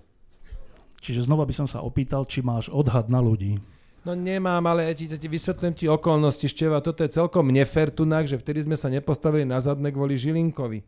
Prečo? Lebo, lebo ti hovorím, bol, bol uh, kandidát smrti u Kočnera, lebo za 30 rokov nemal jedno pofiderné rozhodnutie, sa vtedy bežne písalo, môžem to teraz sa snažiť vygoogliť. Tak to, pre, mňa je to, pre mňa je toto akože celkom že silný fakt. Navyše ti hovorím, v tom indikatívnom hlasovaní, kde nikto z Osasky Žilinkovi nedal hlas, tak v tom hlasovaní bol Žilinka zvolený.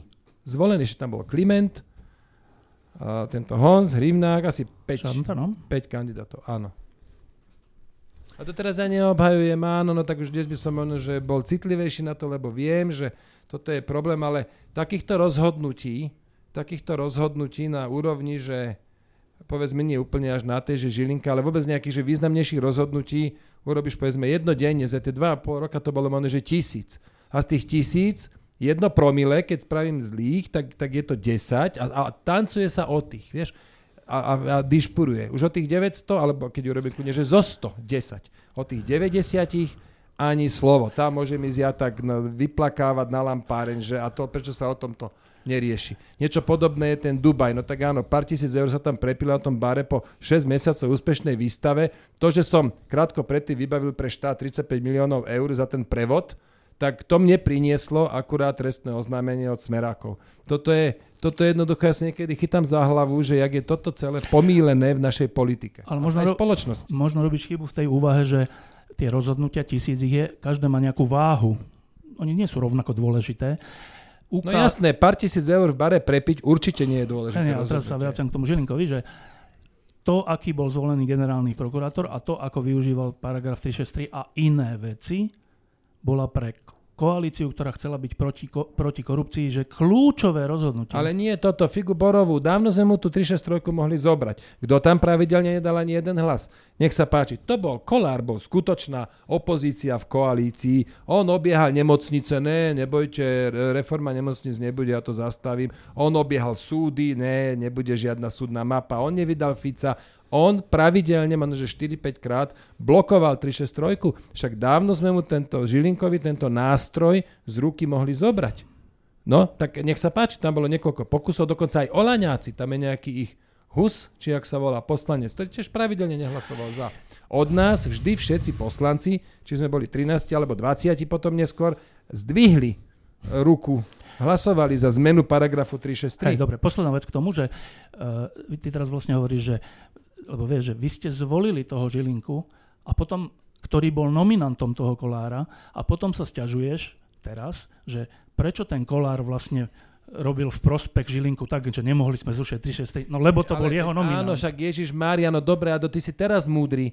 Nie, hovorím ti, že vtedy nie, ešte, ale vieš, to písali. Štefo, nehnevaj sa, už, už rozprávaš dobre, ty si moderátor, ty tu tomu velíš, ja teraz trošku skľudním hormón a chcem ti povedať takúto vec, že v tej dobe, zabudol, že v tej dobe, predtým hovorili o v tej dobe mi koalícia navolila možno, že desiatich ľudí, na ktorých mne záležalo, ktorí spravili tento svet lepším, možno aj viac ako Žilinka horším, či to bol šéf uh, Urso, úrad priemyselného vlastníctva, štátne hmotné rezervy, normalizácia metrológie a potom všetky štátne podniky, ktoré som obsadzoval. Rozumieš, to bolo, ja neviem, Sojka, CIA a tak ďalej. Však to, to, ber to prosím ťa pekne, nie že jeden jediný Žilinka, že jak je rok dlhý, sa tu nič nerieši, iba príde Lipšic, hej, aj to bolo súčasťou toho. Tak skrátka vtedy sme obsadzovali tie pozície, ja som sa staral hlavne o tie moje, ja som sa snažil o tú koaličnú súdržnosť, tak toto vypálilo a považujem nefér od teba, to tu teraz 20 minút dokola riešiť a snažiť sa mi dokázať, že som tam vedome urobil nejakú veľkú chybu. Ja som ti vysvetlil celý proces, ako to bolo s tým Gučíkom, aké sme mali indikatívne hlasovanie a keď chceš ešte ty mi teraz tvrdiť, že napriek tomu som mal konať lepšie, tak, tak potom máš tak extrémne nároky na politikov, že jednoducho nikdy nebudeš tu mať takýchto. Ty si myslíš, že tí noví, ktorí sem teraz prídu, že im sa nepodaria takéto chyby. Zavolaj si prezidentku, kľudne ju cvič, prečo vyznamenala tam fašistov tých bielých neviem čoho. Lebo to je tá chyba asi na tej úrovni. S väčšími dopadmi, ale ona napríklad tiež nikto nenútil vymenovať nejakých pochybných ľudí. Skrátka to sa stane. Keď urobíš 100 rozhodnutí, tak 5 je zlých, môže sa rozkrájať, lebo veľakrát to ani nevieš vopred, čo, sa, čo ako sa presne stane. U Žilinku najväčší problém bol paragraf 363. Čiže ten sme mohli už dávno mať sprataný zo sveta Kolár, mať ďaleko väčšie zavinenie na tom, ako to je. Jeho nominant. No dobre, no a teraz ideš tu na Žilinka, ktorý získal neviem koľko 100 hlasov, tak tu, tu riešiš tých 7, ktoré získal z Osasky, lebo vtedy sme boli iba 13 a z toho tak 9 potom, lebo 13 a 4 nevolili. Ale vieš prečo? Lebo ja o Kolárovi vôbec neuvažujem, že je voliteľný človek, ale o tebe áno. To je ten rozdiel. Dobre. Máme nejaké otázky? E, teda máme mikrofón poprvé? Mario, majú mikrofón? Áno. Dobre, a kde je ten mikrofón? Nie, nie, nie, nie, tretí. Tu je. Tak e, iba sa niekto prihlaste, ak máte nejakú otázku. E, ja ešte mám nejaké otázky. Čiže e, je, je dovolieb... Áno, hneď? Tak môžete. Pán Sulik, ja by som sa vás chcel spýtať, ako vy rád hovoríte, že poďme sa baviť o programe. Tak by som sa vás chcel spýtať, ako bývalý minister hospodárstva, ako vy vidíte, ja som tiež není e, fanúšik elektromobility, nejaký zarytý a tak ďalej. Viac súhlasím s vami ako s Európskou úniou. Ale ako sa pripravujeme, alebo má štát nejakú stratégiu ohľadom elektromobility, všeobecne ohľadom toho, že vieme, že budeme musieť postaviť atomovú elektráreň, to ste povedal, to bude trvať 20 rokov. Ale tú elektrínu budeme musieť aj rozviesť, aj, aj celý priemysel, čo sa týka aj ekonomiky, sa zmení. Či, má na, či je štát na toto nejak pripravený, alebo či máme nejakú víziu aspoň, alebo ako sa k tomu staviate vy. Prosím vás, ešte povedzte, že sa nepoznáme. To vás ešte poprosím potvrdiť. Čo to bola nahrávka nejaká? No, ale strašná, áno, strašná. Máme na našom webe zverejnené, sme to teda na tlačovej besede predstavili. Len to je, ta, to, to je jedno z tých vecí, čo nezaujíma vôbec nikoho lebo, lebo iné veci sú strašne dôležité. My sme predstavili taký dokument, ktorý sa volá, že Kostra energetickej politiky e, Slovenska A tam píšeme, no jednak vysvetľujeme, že prečo budú tie kroky, ktoré potom neskôr navrhujeme, prečo budú potrebné. Je to, očakávame obrovský nárast elektrickej energie. No a tam potom píšeme, že dve veci budú kľúčové. To bude, e, to bude nový zdroj v Bohuniciach alebo na východe, alebo aj, aj z pohľadu, povedzme, nie 20, ale možno, že 40 rokov. A po druhé, že bude potrebná celoštátna regulácia. To je napríklad to, čo ja si dnes, čo som si predtým nemyslel, že do, do tej regulácie bude musieť vstúpiť štát. A to preto, lebo ďalšia, ďalšie zopatrenie, čo navrhujeme, je narokovateľnosť na pripojenie solárnych panelov. Nedelu po obede, keď bude pekné slnko v lete, fabriky nerobia, tam väčšinou teda nerobia, tak uh, tak budú veľké prebytky. Ľudia budú v prírode, slnko svieti, veľké prebytky elektriny a je ilúzia si myslí, že tak ja mám prebytok, ale sused, sused e, má, alebo vo vedlejšom meste potrebujú, to nie, to bude v celom Slovensku budú prebytky. Štát musí vedieť regulovať elektrinu po celom Slovensku. Preto jeden z bodov, čo navrhujeme, je prečerpávacie elektriny na IPLI. To je momentálne také najbezpečnejšie a naj, aj, aj k životnému prostrediu najžičlivejšie, ale aj veľmi efektívne veľmi efektívny spôsob ukladania elektrickej energie. A rozšíriť čierny vach sa nedá? Čierny vach sa nedá, tamto horné jazero jednoducho je nejaké a, a už tam nie je veľa, ale a, a to vie iba v dennom, v dennom intervale regulovať, ale čierny vach v týždennom.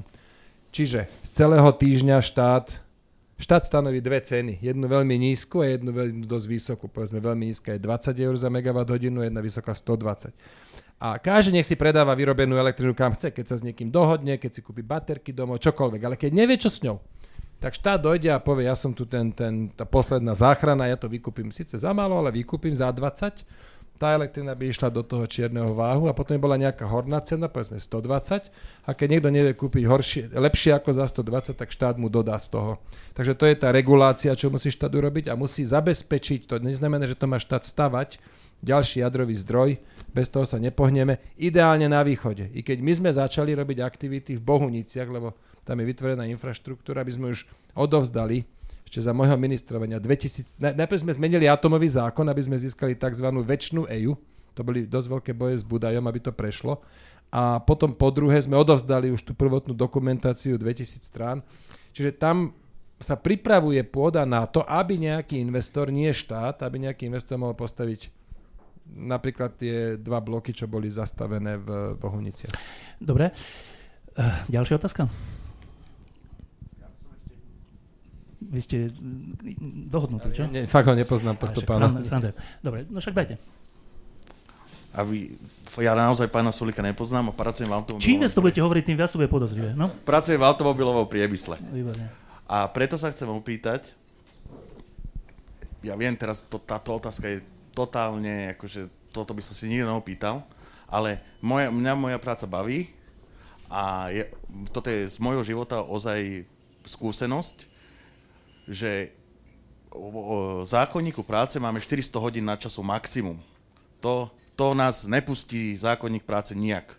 A mňa moja práca fakt baví a už sa mi stalo párkrát, že môj šéf mi povedal, už nemôžeš prísť znova do práce, lebo si prekročil 400 hodín a zákonník práce nepustí, že či by sa nedalo napríklad, či by ste to nevidel ako... Takú osobnú výnimku, že by vám dal? Nie osobnú výnimku, ale zákonník práce stanoviť, že ano. keď zamestnanec súhlasí s vyšším počtom hodín ako 400, tak môže. proste môže, áno. Presne. No, ja si to viem predstaviť, my sme to aj, my sme pár rokov, do, eh, pár rokov dozadu napísali také, že ideálny zákonník práce, ten mal tak uh, polovicu paragrafov proti tomuto dnešnému. Tam, tam to pravidlo bolo úplne preč. Nech sa skrátka dohodne zamestnávateľ so zamestnancom. Áno, je tam možná vydierateľnosť, keď je naozaj málo roboty, tak môže ten zamestnávateľ tlačiť tuto, musíš, lebo ťa vykopnem a nájdem niekoho. Lenže teraz je tej roboty dosť. Teraz akože kdokoľvek, kto chce robiť robotu si nájde. Čiže ja by som bol za to, aby sa to pravidlo zrušilo, ale nepôjdem s tým teraz na barikády, lebo viem, že nesie to zo sebou vysoké politické náklady. Čiže ak bude v koalícii takáto nejaká nálada to zrušiť, tak uh, Saska určite za to dvihne ruku. Dobre, e, je 19.30, ty musíš o 8 odísť, tak? Nie, mám ešte ja mám 20.40 mám jojku. Dobre, tak... Ale si to ešte pre istotu pozriem. jedna, jedna zo silných... Som tu dostatočne dobre vytočený, adrenalínu mám v krvi kopec, tak tam... Ne, má odhad na ľudí úplne. Že, uh, Áno, 24, takže vieš čo, 20-20 odtiaľ. dobre, však potom bude aj fotbal, ja musím byť zase na Slovane, vieš. tak, uh, dôležitá vec na Slovensku, dôležitý problém je zdravotníctvo. Uh, Saska tentokrát uh, aj sama na to vsádza, že zdravotníctvo je veľmi dôležitý problém a teda zložila tím zdravotnícky, ktorý je znova podľa hodnotení rôznych iných ľudí, ktorí sa v tomu venujú, že silný tím. Teraz nechcem odbornú diskusiu o zdravotníctve, lebo to je, na to sú iné fóra, ale uh, povedz, predstav zo pár slovami nie ten tím, ale vaše riešenia. Áno, tak aj tu v zdravotníctve sme, na, na, najprv tak všeobecne, máme v našom programe, toto mimochodom je náš program, tak uh, tento jeden da, venujem tomu, keby sa tu niekto našiel, kto by to naozaj chcel, tak uh, si toto urobiť, tak mám tu jeden program. Tam máme 36 nejakých konkrétnych bodov k tomu programu, ale okrem toho sme predstavili, uh, uh, voláme to tak interne, že zdravotnícke kilečko. Je to zoznam 100 opatrení, ktoré by sme chceli zrealizovať prvých 100 dní. Opäť sú to relatívne drobné veci, ale nestoja žiadne peniaze a okamžite prinesú úsporu. A dám ti jeden príklad. Že si srdciar, máme, aj v politike máme kopec srdciarov a berieš povedzme na srdciari sú tí, čo majú vysoký tlak a berieš 20 rokov tie isté tabletky na vysoký tlak a dostaneš vždy dávku na 6 mesiacov, potom ideš znovu k tvojmu e, všeobecnému lekárovi, ten ti vypíše výmenný lístok, ideš k špecialistovi srdciarovi, ten ti vypíše tie lieky dokola, to isté. A ten, ten proces je drahší ako stojí samotný liek, ktorý stojí 3 eur alebo čo. A my hovoríme, že v nejakých úplne konkrétnych prípadoch, nie všeobecne, ale konkrétnych prípadoch, táto molekula, lebo lieky už nie sú, že pomenia, ale molekula, že účinná látka, hej, táto, táto, táto, taký prípad, niečo. Presne vymenúvať p- prípady, ktorých je relatívne málo, ale uh, je, je tá početnosť vysoká, že povedať, tak konkrétne v týchto desiatich prípadoch môžeš ísť rovno k tomu srdciarovi, alebo druhá možnosť, že, konkrét, že týchto 10 liekov dovolíme, a to je vlastne to, čo navrhujeme, v tých, týchto 10 liekov dovolíme predpísať aj tvojmu všeobecnému. Šetríme jednu návštevu, krát neviem koľko, 100 tisíc, pár 100 tisíc srdciarov máme. No a teraz takýchto opatrení, keď príjmeš za 100 dní 100, a to sú aj také napríklad, že, že poisťovne, keď niekto skončí, tak keď niekto mení poisťovňu, čo je tiež pár 10 tisíc ľudí ročne, musí mu poisťovňa napísať, volá sa to, že rozlúčkový list, považujeme to za hlúposť, tak toto rušíme. A ja som presvedčený, už týchto 100 opatrení za prvých 100 dní, už bolo by toto cítiť, no ale potom máme samozrejme, máme ďalšie také, že strategické opatrenia. Tak z tých strategických mi dovol, prosím ťa, teraz prečítať 5. To sú tieto, toto boli tiež také, že okamžité, ale tých 5 strategických, čiže chceme to nastaviť tak, aby zdravotné poisťovne súťažili v kvalite. Tam tiež opäť, my, my to máme aj vypracované, ale nebudem tu menovať nejaké konkrétne opatrenia, ktoré sa dajú zaviesť, aby naozaj tá súťaž bola. Po druhé, chceme zastaviť zadržovanie nemocníc. A to tak, že nemocnici, tie štátne, budú musieť prejsť na akciové spoločnosti, to znamená, e, štát bude vlastniť 100% akcií tej nemocnice, naďalej to ostáva de facto štátne, ale už je to akciová spoločnosť, podlieha tvrdým rozpočtovým pravidlám a môže skončiť aj v krachu, keď je od buka do buka e, manažovaná. Po tretie, chceme definovať konečne nárok pacienta. To je vec, o ktorej to má asi každý v programe, o tej sa veľa hovorí. Naozaj povedať, čo presne znamená tá základná zdravotná starostlivosť, to je asi 4000 konkrétnych úkonov a, a asi z desiatich, tak pokiaľ si dobre pamätám, no tak presne spísať zoznam. Všetko toto je základ a všetko toto je návyše. A tam môže aj poisťovne súťažiť, že povedia, dobre, kto si bude priplácať 60 eur mesačne, tak bude mať z tohto navyše e, tieto veci. Po štvrté, chceme motivovať pacientov k efektívnej prevencii. Voláme to, že 10 za 10 Čiže dáme nejakých 10 cieľov pacientom a za každý splnený cieľ mu o jednu desatinku znižíme odvody. Dnes sú zdravotné odvody 10%, 4%, sorry, a zamestnávateľ platí 10%. a my to chceme dať, že desatinku. Čiže kto by splnil všetkých 10, neplatí 4, ale iba 3%. A tam budú také ciele, že obezita, fajč, čiže príde sa raz, raz za pol rok odvážiť, keď je BMI menej ako 25, no museli by sme to tak 27, lebo ja mám furt 25, tak no, tak niekde tak, hej. A potom e, krvný tlak sa dá veľmi ľahko merať, evidovať, e, fajčenie sa tiež dá merať, potom e, či chodí na preventívky, tak na takýchto 10 vecí nájdeme, kto to splňa, tak na ďalší, kto to teda jeden rok plnil, na ďalší rok má o tú desatinku menšiu, menšiu títo. Čiže keby to spravili všetci, tak to vedie k výpadku v zdravotnom poistení jedno, jeden percentuálny bod, no ale násobne viac by, by, by sme ušetrili. A posledná vec, odmeňovať lekárov podľa výkonu. My tu máme ten nešťastný... Je tu pár lekárov nejakých? Že ako otvorene môžem hovoriť, preto sa pýtam. Tak že máme ten nešťastný platový automat ešte z čias, z vlády Vety Radičovej, tam to bolo jednoducho zle schválené a dnes každému sa musí zvýšiť plat len preto, lebo je lekár a nedá sa tam premietnúť nejaká, že aj tá výkonnosť, aj, aj to snaženie, že toto chceme zmeniť. Tak a tiež tomu máme, že konkrétnu, konkrétnu predstavu, ako to Môžem to je prečítať nejaké poznámky. Takže toto je takých 5, už takých ale strategických. Toto nespravíme za 3 mesiace, to, čo som tu čítal. Na tomto by sa tiež našla zhoda v prípadnej koalícii, myslíš? No tak jednak ten program bol vyhodnotený, že nielen ako najlepší, ale dostal, že takmer plný počet bodov.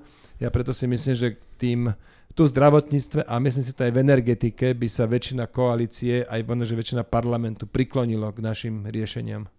Napríklad v energetike však my sme boli prví, ktorí začali hovoriť, že treba jadrový zdroj a dnes tu nie je relevantnej sily, ktorá hovorí, že netreba. Naopak, lebo tam treba spraviť širokú dohodu, lebo tá atomka sa bude stavať 5 volebných období. Hej. Tak aby to nebolo, že zastaví sa na 15 rokov, skončí to jak rásochy. Hej. Uh, jednou z, z top tém, ani nie tak volieb, ale toho, že čo bude so Slovenskom, ako sa rozhodneme, je, že kam vlastne budeme patriť. Uh, a teraz asi nie členstvom, tak ako to hroz, hrozilo za Mečiara, ale ako postojmi alebo nejakým rozhodovaním toho štátu. A to je z oči voči vojne na Ukrajine a z oči voči mnohým iným veciam. Uh, Saska, ale špeciálne ty si bol, si pamätám tie roky, keď si bol obviňovaný alebo kritizovaný, že ty nemáš úplne jasno v zahraničnej politike. Takto by som to zjednodušil. E, potom prišiel za vás minister zahraničných vecí Korčok a vlastne všetky rozhodnutia v zahraničnej politiky, ktoré robila Saska cez Ivana Korčoka, boli úplne také, aké si predstavovali tí pôvodní kritici.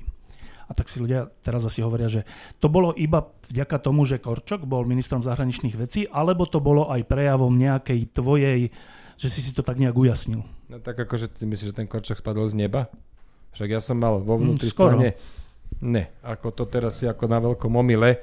Ivan Kočok akože dar z neba to bol, tak to myslím. Ivan Kočok sa stal ministrom zahraničných vecí, lebo som volal do Washingtonu a som mu povedal, no tak pekne poď vrácať domov. No. A rád tam s tebou ako s ministrom. A to som, a to som urobil napriek tomu, že som mal veľký, teda čakal som, aj sa to potom stalo, silný konflikt vo vnútri strany, lebo Martin Klus v tom čase bol podpredseda strany a veľmi, veľmi, veľmi chcel byť, ale jednoducho som si povedal, že nie. Že nech ešte naberá skúsenosti ako štátny tajomník, však on ešte ani 40 rokov nemá v tom čase. Čiže toto bolo vyslovene, že moja aktivita s tým Ivanom Korčokom. No tak keby som ja nemal dostatočne jasno v tom, že e, ako sa má vyvíjať, alebo kam sa má orientovať slovenská zahraničná politika, tak jednoducho nevyberiem Ivana Korčoka, buď vyberiem niekoho iného, alebo si vyberiem iné ministerstvo. Aj taká možnosť bola. Hej. Čiže tu naozaj, že neviem, čo mám, ako to mám viac dokázať, hej, že, že som verný. Čomu? No však tomu, čo tu one, že si mi omielajú o hlavu, že teda že Rusko, som, nerusko. Že jednoducho nie je pravda, že som geopoliticky dezorientovaný, to sú blbosti. Tak kebyže, kebyže som geopoliticky dezorientovaný, tak nikdy sa, nikdy sa Ivan Korčok nestane ministrom zahraničných vecí. Ako, nač, aký lepší dôkaz existuje? I mimochodom, mali ste nejaký vecný spor? Nie, nie. Za tie 3 roky nie, hej? Nie, však pýtaj sa aj jeho. Áno, boli niekedy veci, že sme si to vydiskutovali, že chcel som počuť aj argumenty, to tak býva u mňa, že chcem počuť aj argumenty, že odmietam túto slepo, lebo všetci to, všetci to uh, kvákajú, ale ne, vecný spor sme nemali. Nie. Dobre, tak uh, ak už nemáte otázky, alebo ak máte, tak sa rýchlo prihláste. Ak už nemáte otázky, tak ja mám už iba tak pár záverečných. Um, my v týždni, zajtra vyjdeme v tlačenom týždni a odporúčime, že koho si myslíme, že by bolo dobré voliť, koho je rozumné voliť. A odporúčime nie jednu stranu, ale tri. Um, myslíš, že ste medzi nimi? Áno. Si nás už odporúčili minule, my sme sa až tak veľmi nezmenili. No, vidíš, tak, taký som ja tvoj nepri- A zase nepriateľ. Tri, tri nie je jedna, hej? Kebyže povieš, uh, odporúčim jednu, tak by som nevedel, či som medzi tou jednou. Áno. Čím len teda znova pripomínam, že ten tvoj emocionálne nahnevanie sa tu pred chvíľou bolo voči médiu, ktoré je takto prajné voči tebe. Dobre, ale... Uh, Ale nebral si to osobne, hej? Tak bral si to... Nebral som to tak obecne vesmírne. Tak to bolo také, že rozhorčenie trochu, no, lebo... A nie, lebo ja som sa nad tým práve že bavil. veľa vecí a za tých 14, 14 rokov v politike naozaj vnímam, kokso, že ja sa už snažím, že, že už, už opatrne radšej už nič, nič, nič, ale už keď ako napríklad, že Gučík má byť problém, nejaká udalosť pred troch rokov, lebo teraz bol ob, ob, obvinený a toto teraz začať so mnou spájať, však si to vysvetlil, Alebo, hej, no áno, ale že sme tu tom debatili pol hodinu. A predtým hovoril, že 20 Alebo minút. ten ruský agent, čo teraz je, čo teraz je Naďová, najnovšia táto, čo tu vyťahuje. Ja sa niekedy chytám za hlavu, že, že vôbec občiansky mu nezobrali do No dobre, a teraz, že tu, tu je veľa mladých ľudí teraz, ktorí predpokladám, že viacerí z nich ešte nie sú rozhodnutí. Je ináč veľa ľudí, ktorých sa pýtam, nielen mladých, aj starších, všelijakých, že už vieš, koho budeš voliť a veľa mi povie, že stále neviem. Akože vedia asi z akého z akého prostredia budú voliť, ale že konkrétne neviem. Niektorí vedia, ale veľa je, že neviem.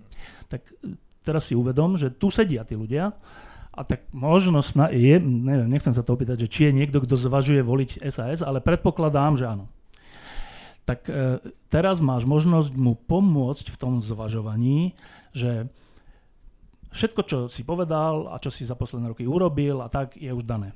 Teraz e, povedz, že prečo sa má rozhodnúť pre teba? No, lebo my sme jediná strana, ktorá splňa všetky štyri predpoklady, ktoré sú potrebné na vládnutie. A tie štyri predpoklady sú, treba mať ľudí, takže odborníkov, treba mať riešenia, to je, to je akože program, Treba mať skúsenosti, ktorých teda za tých 14 rokov máme hodne, a to všetko bez korupčných kauz. A ja tvrdím, žiadna iná strana nesplňa všetky tieto štyri kritéria súčasne. A nedá sa bez týchto štyroch súčasne vládnuť, nedá sa jedno, kto má aké pekné hesla na billboardoch a jedno, kto si to ako predstavuje a jak to super pôjde, nepôjde to. Mám tie skúsenosti, viem to, tak a, a to, vám, to vám garantujem, že strana, ktorá nesplňa tieto štyri predpoklady, nebude dobre vládnuť. Mimochodom, bez korupcie. Uh, všetci... Tak, tak, to bol ten štvrtý. Áno, áno, však hovorím, okay. že ideme o tom povedať malú poznámku, že uh, všetci tak trocha očakávali, že ten Matovič, ktorý slúbil, že tesne pred voľbami alebo pred voľbami povie tvoju veľkú korupciu a tým pádom ťa zničí, tak konštatujem, že týždeň pred voľbami obávaš sa? Nie, ja som počul už nejaké tri alebo štyri rôzne teórie a ja ich hneď aj poviem, ale ja viem, ako žijem, hej. A ja som bol už x krát prevetraný. Ja si pamätám, keď v 2000 nejakom 9. už, už akože Saska existovala pol roka, mali sme za sebou eurovoľby jún 2009, blížili sme sa do VUC volieb, ktoré boli, ja neviem, november 2009, zrazu som sa dozvedel z dobrého zdroja, pre mňa celkom vieryhodný zdroj, počuj, poviem ti niečo, Fico si na teba nechal pripraviť file. To teraz zrazu som toto počul, to bolo normálne, že, že ty koňo, že som sa potiť začal, že Ježiš. A za tých 14 rokov jednoducho už to človek akože, ja som bol 10 krát prevetraný, rýpali sa, kade kto sa v mojom živote rýpali, som sa dozvedel o sebe, čo som sám nevedel. Čiže ja nemám, ja nemám žiadnu obavu ale môže to byť niečo buď pozliepané z rôznych vecí, môže to byť niečo nafúknuté, môže to byť niečo aj vymyslené, že, že, že úplne nejak, ja, ja neviem, no, ale fakt netuším, čo by to mohlo byť. Ale to, čo som počul, že z, z dobre informovaných zdrojov, tak som počul tri veci, alebo vlastne štvrtú ešte mi niekto písal, to si ešte prečítam. Ale to bolo, aha, viem už, no. Takže prvá bola, že som v Dubaji mal spreneveriť 2,3 milióna čo z 8,2 miliónového rozpočtu jednoducho je nemožné, toto je, tam už nemohla, nemohla, nemohla tá budova stať. A len pre porovnanie, že ďalšia svetová výstava v Osake má rozpočet 20 miliónov, hej, len teda by bol, bola predstava. Takže toto bolo prvé, čo som počul a čo je samozrejme, že úplne vymysel. Druhé bolo, že som robil nejaké kšefty s pozemkami v Záborskom, to je tam, kde ide Bož, pri Prešove, čo, čo tiež vymysel, ja som tam žiadne pozemky nekúpil, nepredal, neviem, čo ešte s nimi mohlo robiť. Tretie bolo, že som dostal peniaze od, pan, od Penty za to, že povalím vládu, a, a to je rovnaká blbosť. A štvrté bolo, že som vydierateľný s niečím, čo súvisí s Nemeckom. No, že tak v Nemecku som žil, ja som, to je 30 rokov dozadu, čo som sa, 32 rokov, čo som sa vrátil z Nemecka, ako 22 ročný, alebo 23, tak tiež do školy a strážil som pomimo. Študoval som a po večeroch som strážil. Čiže toto som teraz takto počul ja som, jak toto na mňa Igor Matovič vyťahol, ja som podal trestné oznámenie vo februári, policia to zamietla, teraz prednedávnom, tak som podal sťažnosť a zatiaľ nemám ešte výsledok. Zamietl čo? No, nejak na šiestich stranách nejaké omačky tam povypisovali. Ja sa priznám, ja som to ani celé nečítal, ja som len povedal môjmu právnikovi, aby podal sťažnosť. Dobre, tak e, predposledná otázka. E, Ale ja ešte pozor, ešte do, stále 9 dní do volieb, hej, čiže... Že deň pred voľbami sa to stane? Nejaký majster prekvapenia, hej, že niečo, niečo ešte dojde, boh vie čo. Tak... Uh, aj Belize, však aj Belize bolo, hej, na Fica. Uh, teraz ja si fakt myslím, že strašne dôležité a úplne zanedbávané, zanedbávaná vlastnosť je schopnosť spolupráce a schopnosť uh, vidieť v tom druhom partnera a nie, nie protivníka. A teraz to vyskúšam. Uh, povedz niečo, čo sa ti na PS a KDH ako prípadných spojencoch po voľbách páči. No, ja PS nepoznám, že nejak už by som mal s nimi nejaké dlhšie skúsenosti, a, čo, ale už som to tu povedal, že je tam priestor na, na, na tú programovú alebo obsahovú spoluprácu, lebo ten ich program je písaný tak tak široko. A predpokladám, že, že nakoniec s tými ľuďmi, čo ich poznám, ja s nimi osobne dobre vychádzam, ja teda poznám uh, Trubana, Šimečku, Štefunka, Štefunka poznám 20 rokov. A odtiaľ ešte poznám tohto Števakiša mm, a raz som sa stretol s pani Javrovou a v Dubeci. 6 ľudí, no a ja tam nevidím prekážky nejakej spolupráce. A z KDH Vidím prekážku, to je to, čo sa tam už začínajú na obidvoch stranách zatínať, že, že nie, tie registrované partnerstva, ale e, zároveň e, poznám, poznám Hajka, čo má na starosti ekonomiku, poznám ich program a tam si myslím, že tá spolupráca tam už si ju viem tak konkrétnejšie predstaviť, ako bude fungovať a myslím si, že z KDH sa bude dať. Dobre, tak je úplný záver. E, za, za 8 dní budeme vedieť, ako to dopadlo. Niektorí sa toho obávajú, niektorí sa na to tešia. Dnes je vlastne už štvrtok, že? No. No, tak to už, tak toho týždeň refe, máme toto moratórium. No. Um, ty do toho posledného týždňa ideš za akým pocitom? Že už vlastne, už kocky sú hodené. Teraz už dobehne, čo je. E, nejakú reklamu máme zaplatenú, nejaké televízne spoty. Ozaj, môžem sa spýtať, že videl niekto náš televízny spot? Mm, OK, tak zjavne to je na iné publikum cieľané, tie naše televízne spoty. Takže už to, už to tak nejak všetko je, ešte nejaké videá budú zverejnené, čo som točil, keď som v lete chodil po tých firmách. A už teraz vlastne no a, a potom čakáme asi 10 diskusí, takže už len dobehnúť, už tam nebude nič nové, veľmi nejak sa, sa vymýšľať a niečo hľadať a nejaké veľké prekvapenia, predpokladám, hej. No tak už uvidíme, ako sa volič rozhodne, ale e, ako som predtým vravel, že o mnoho, ja mám, ja mám teda aspoň ten pocit, o mnoho viac ľudí sa rozhodne naozaj až pri tej urne, komu to hodí, ako by už teraz malo byť rozhodnuté. A veľa ľudí má to, totiž taký ten demotivujúci pocit, že vlastne to nemôže dopadnúť dobre. A preto majú ísť voliť. Môže to dopadnúť dobre? Môže to dopadnúť dobre, tak musia sa tí uh, pravicoví znechutení voliči, alebo tí ne, ne, nelavicoví sa musia zmobilizovať a prísť voliť. Richard Sulík, predseda si to radšej Sasky. ukončil, čo? Že už nevedel, čo máš na to povedať. Že... Ja viem, že to padne posledný. ťažko, sakra, však čo si myslíš, že ja sa tu snažím vysvetliť, že 3,5 roka sme vládli, že úplne super. No jasné, že nie. Sama, sama Trumpota, áno. A chápem aj to, že ľudia napríklad nezohľadňujú, no však tam kríza, tam korona, teda energetická kríza, tam vojna, tam korona a do toho ešte to, čo sme mali v koalícii. Jednoducho tak to je, že je to taký náš údel, aj v 2009 bolo to isté, však tá veľká e, finančná kríza prišla v 2009 a bum bác, rok na to my vo vláde 2010. No, je to taká, aj toto je taká smola pravice, že Fico vlastne už dvakrát zlízol celkom taký dobrý stav verejných financií. Teraz ho nezlízne, ak bude on pri moci, ale už tá kríza končí, už inflácia e, odoznieva, teraz dojdú dobré časy najbližšie 2-3 roky. Koncom, tohto, koncom budúceho volebného obdobia bude opäť bude opäť boom. tak nebudem Richard opakovať Sulík. znova, že Richard Sulík predseda Sasky, ale, ale poviem, že ďakujem, že si prišiel a neviem, tak čo, že držíme palce, to sa môže povedať? Držíme palce. Ďakujem veľmi pekne, ďakujem za pozvanie, Pišto.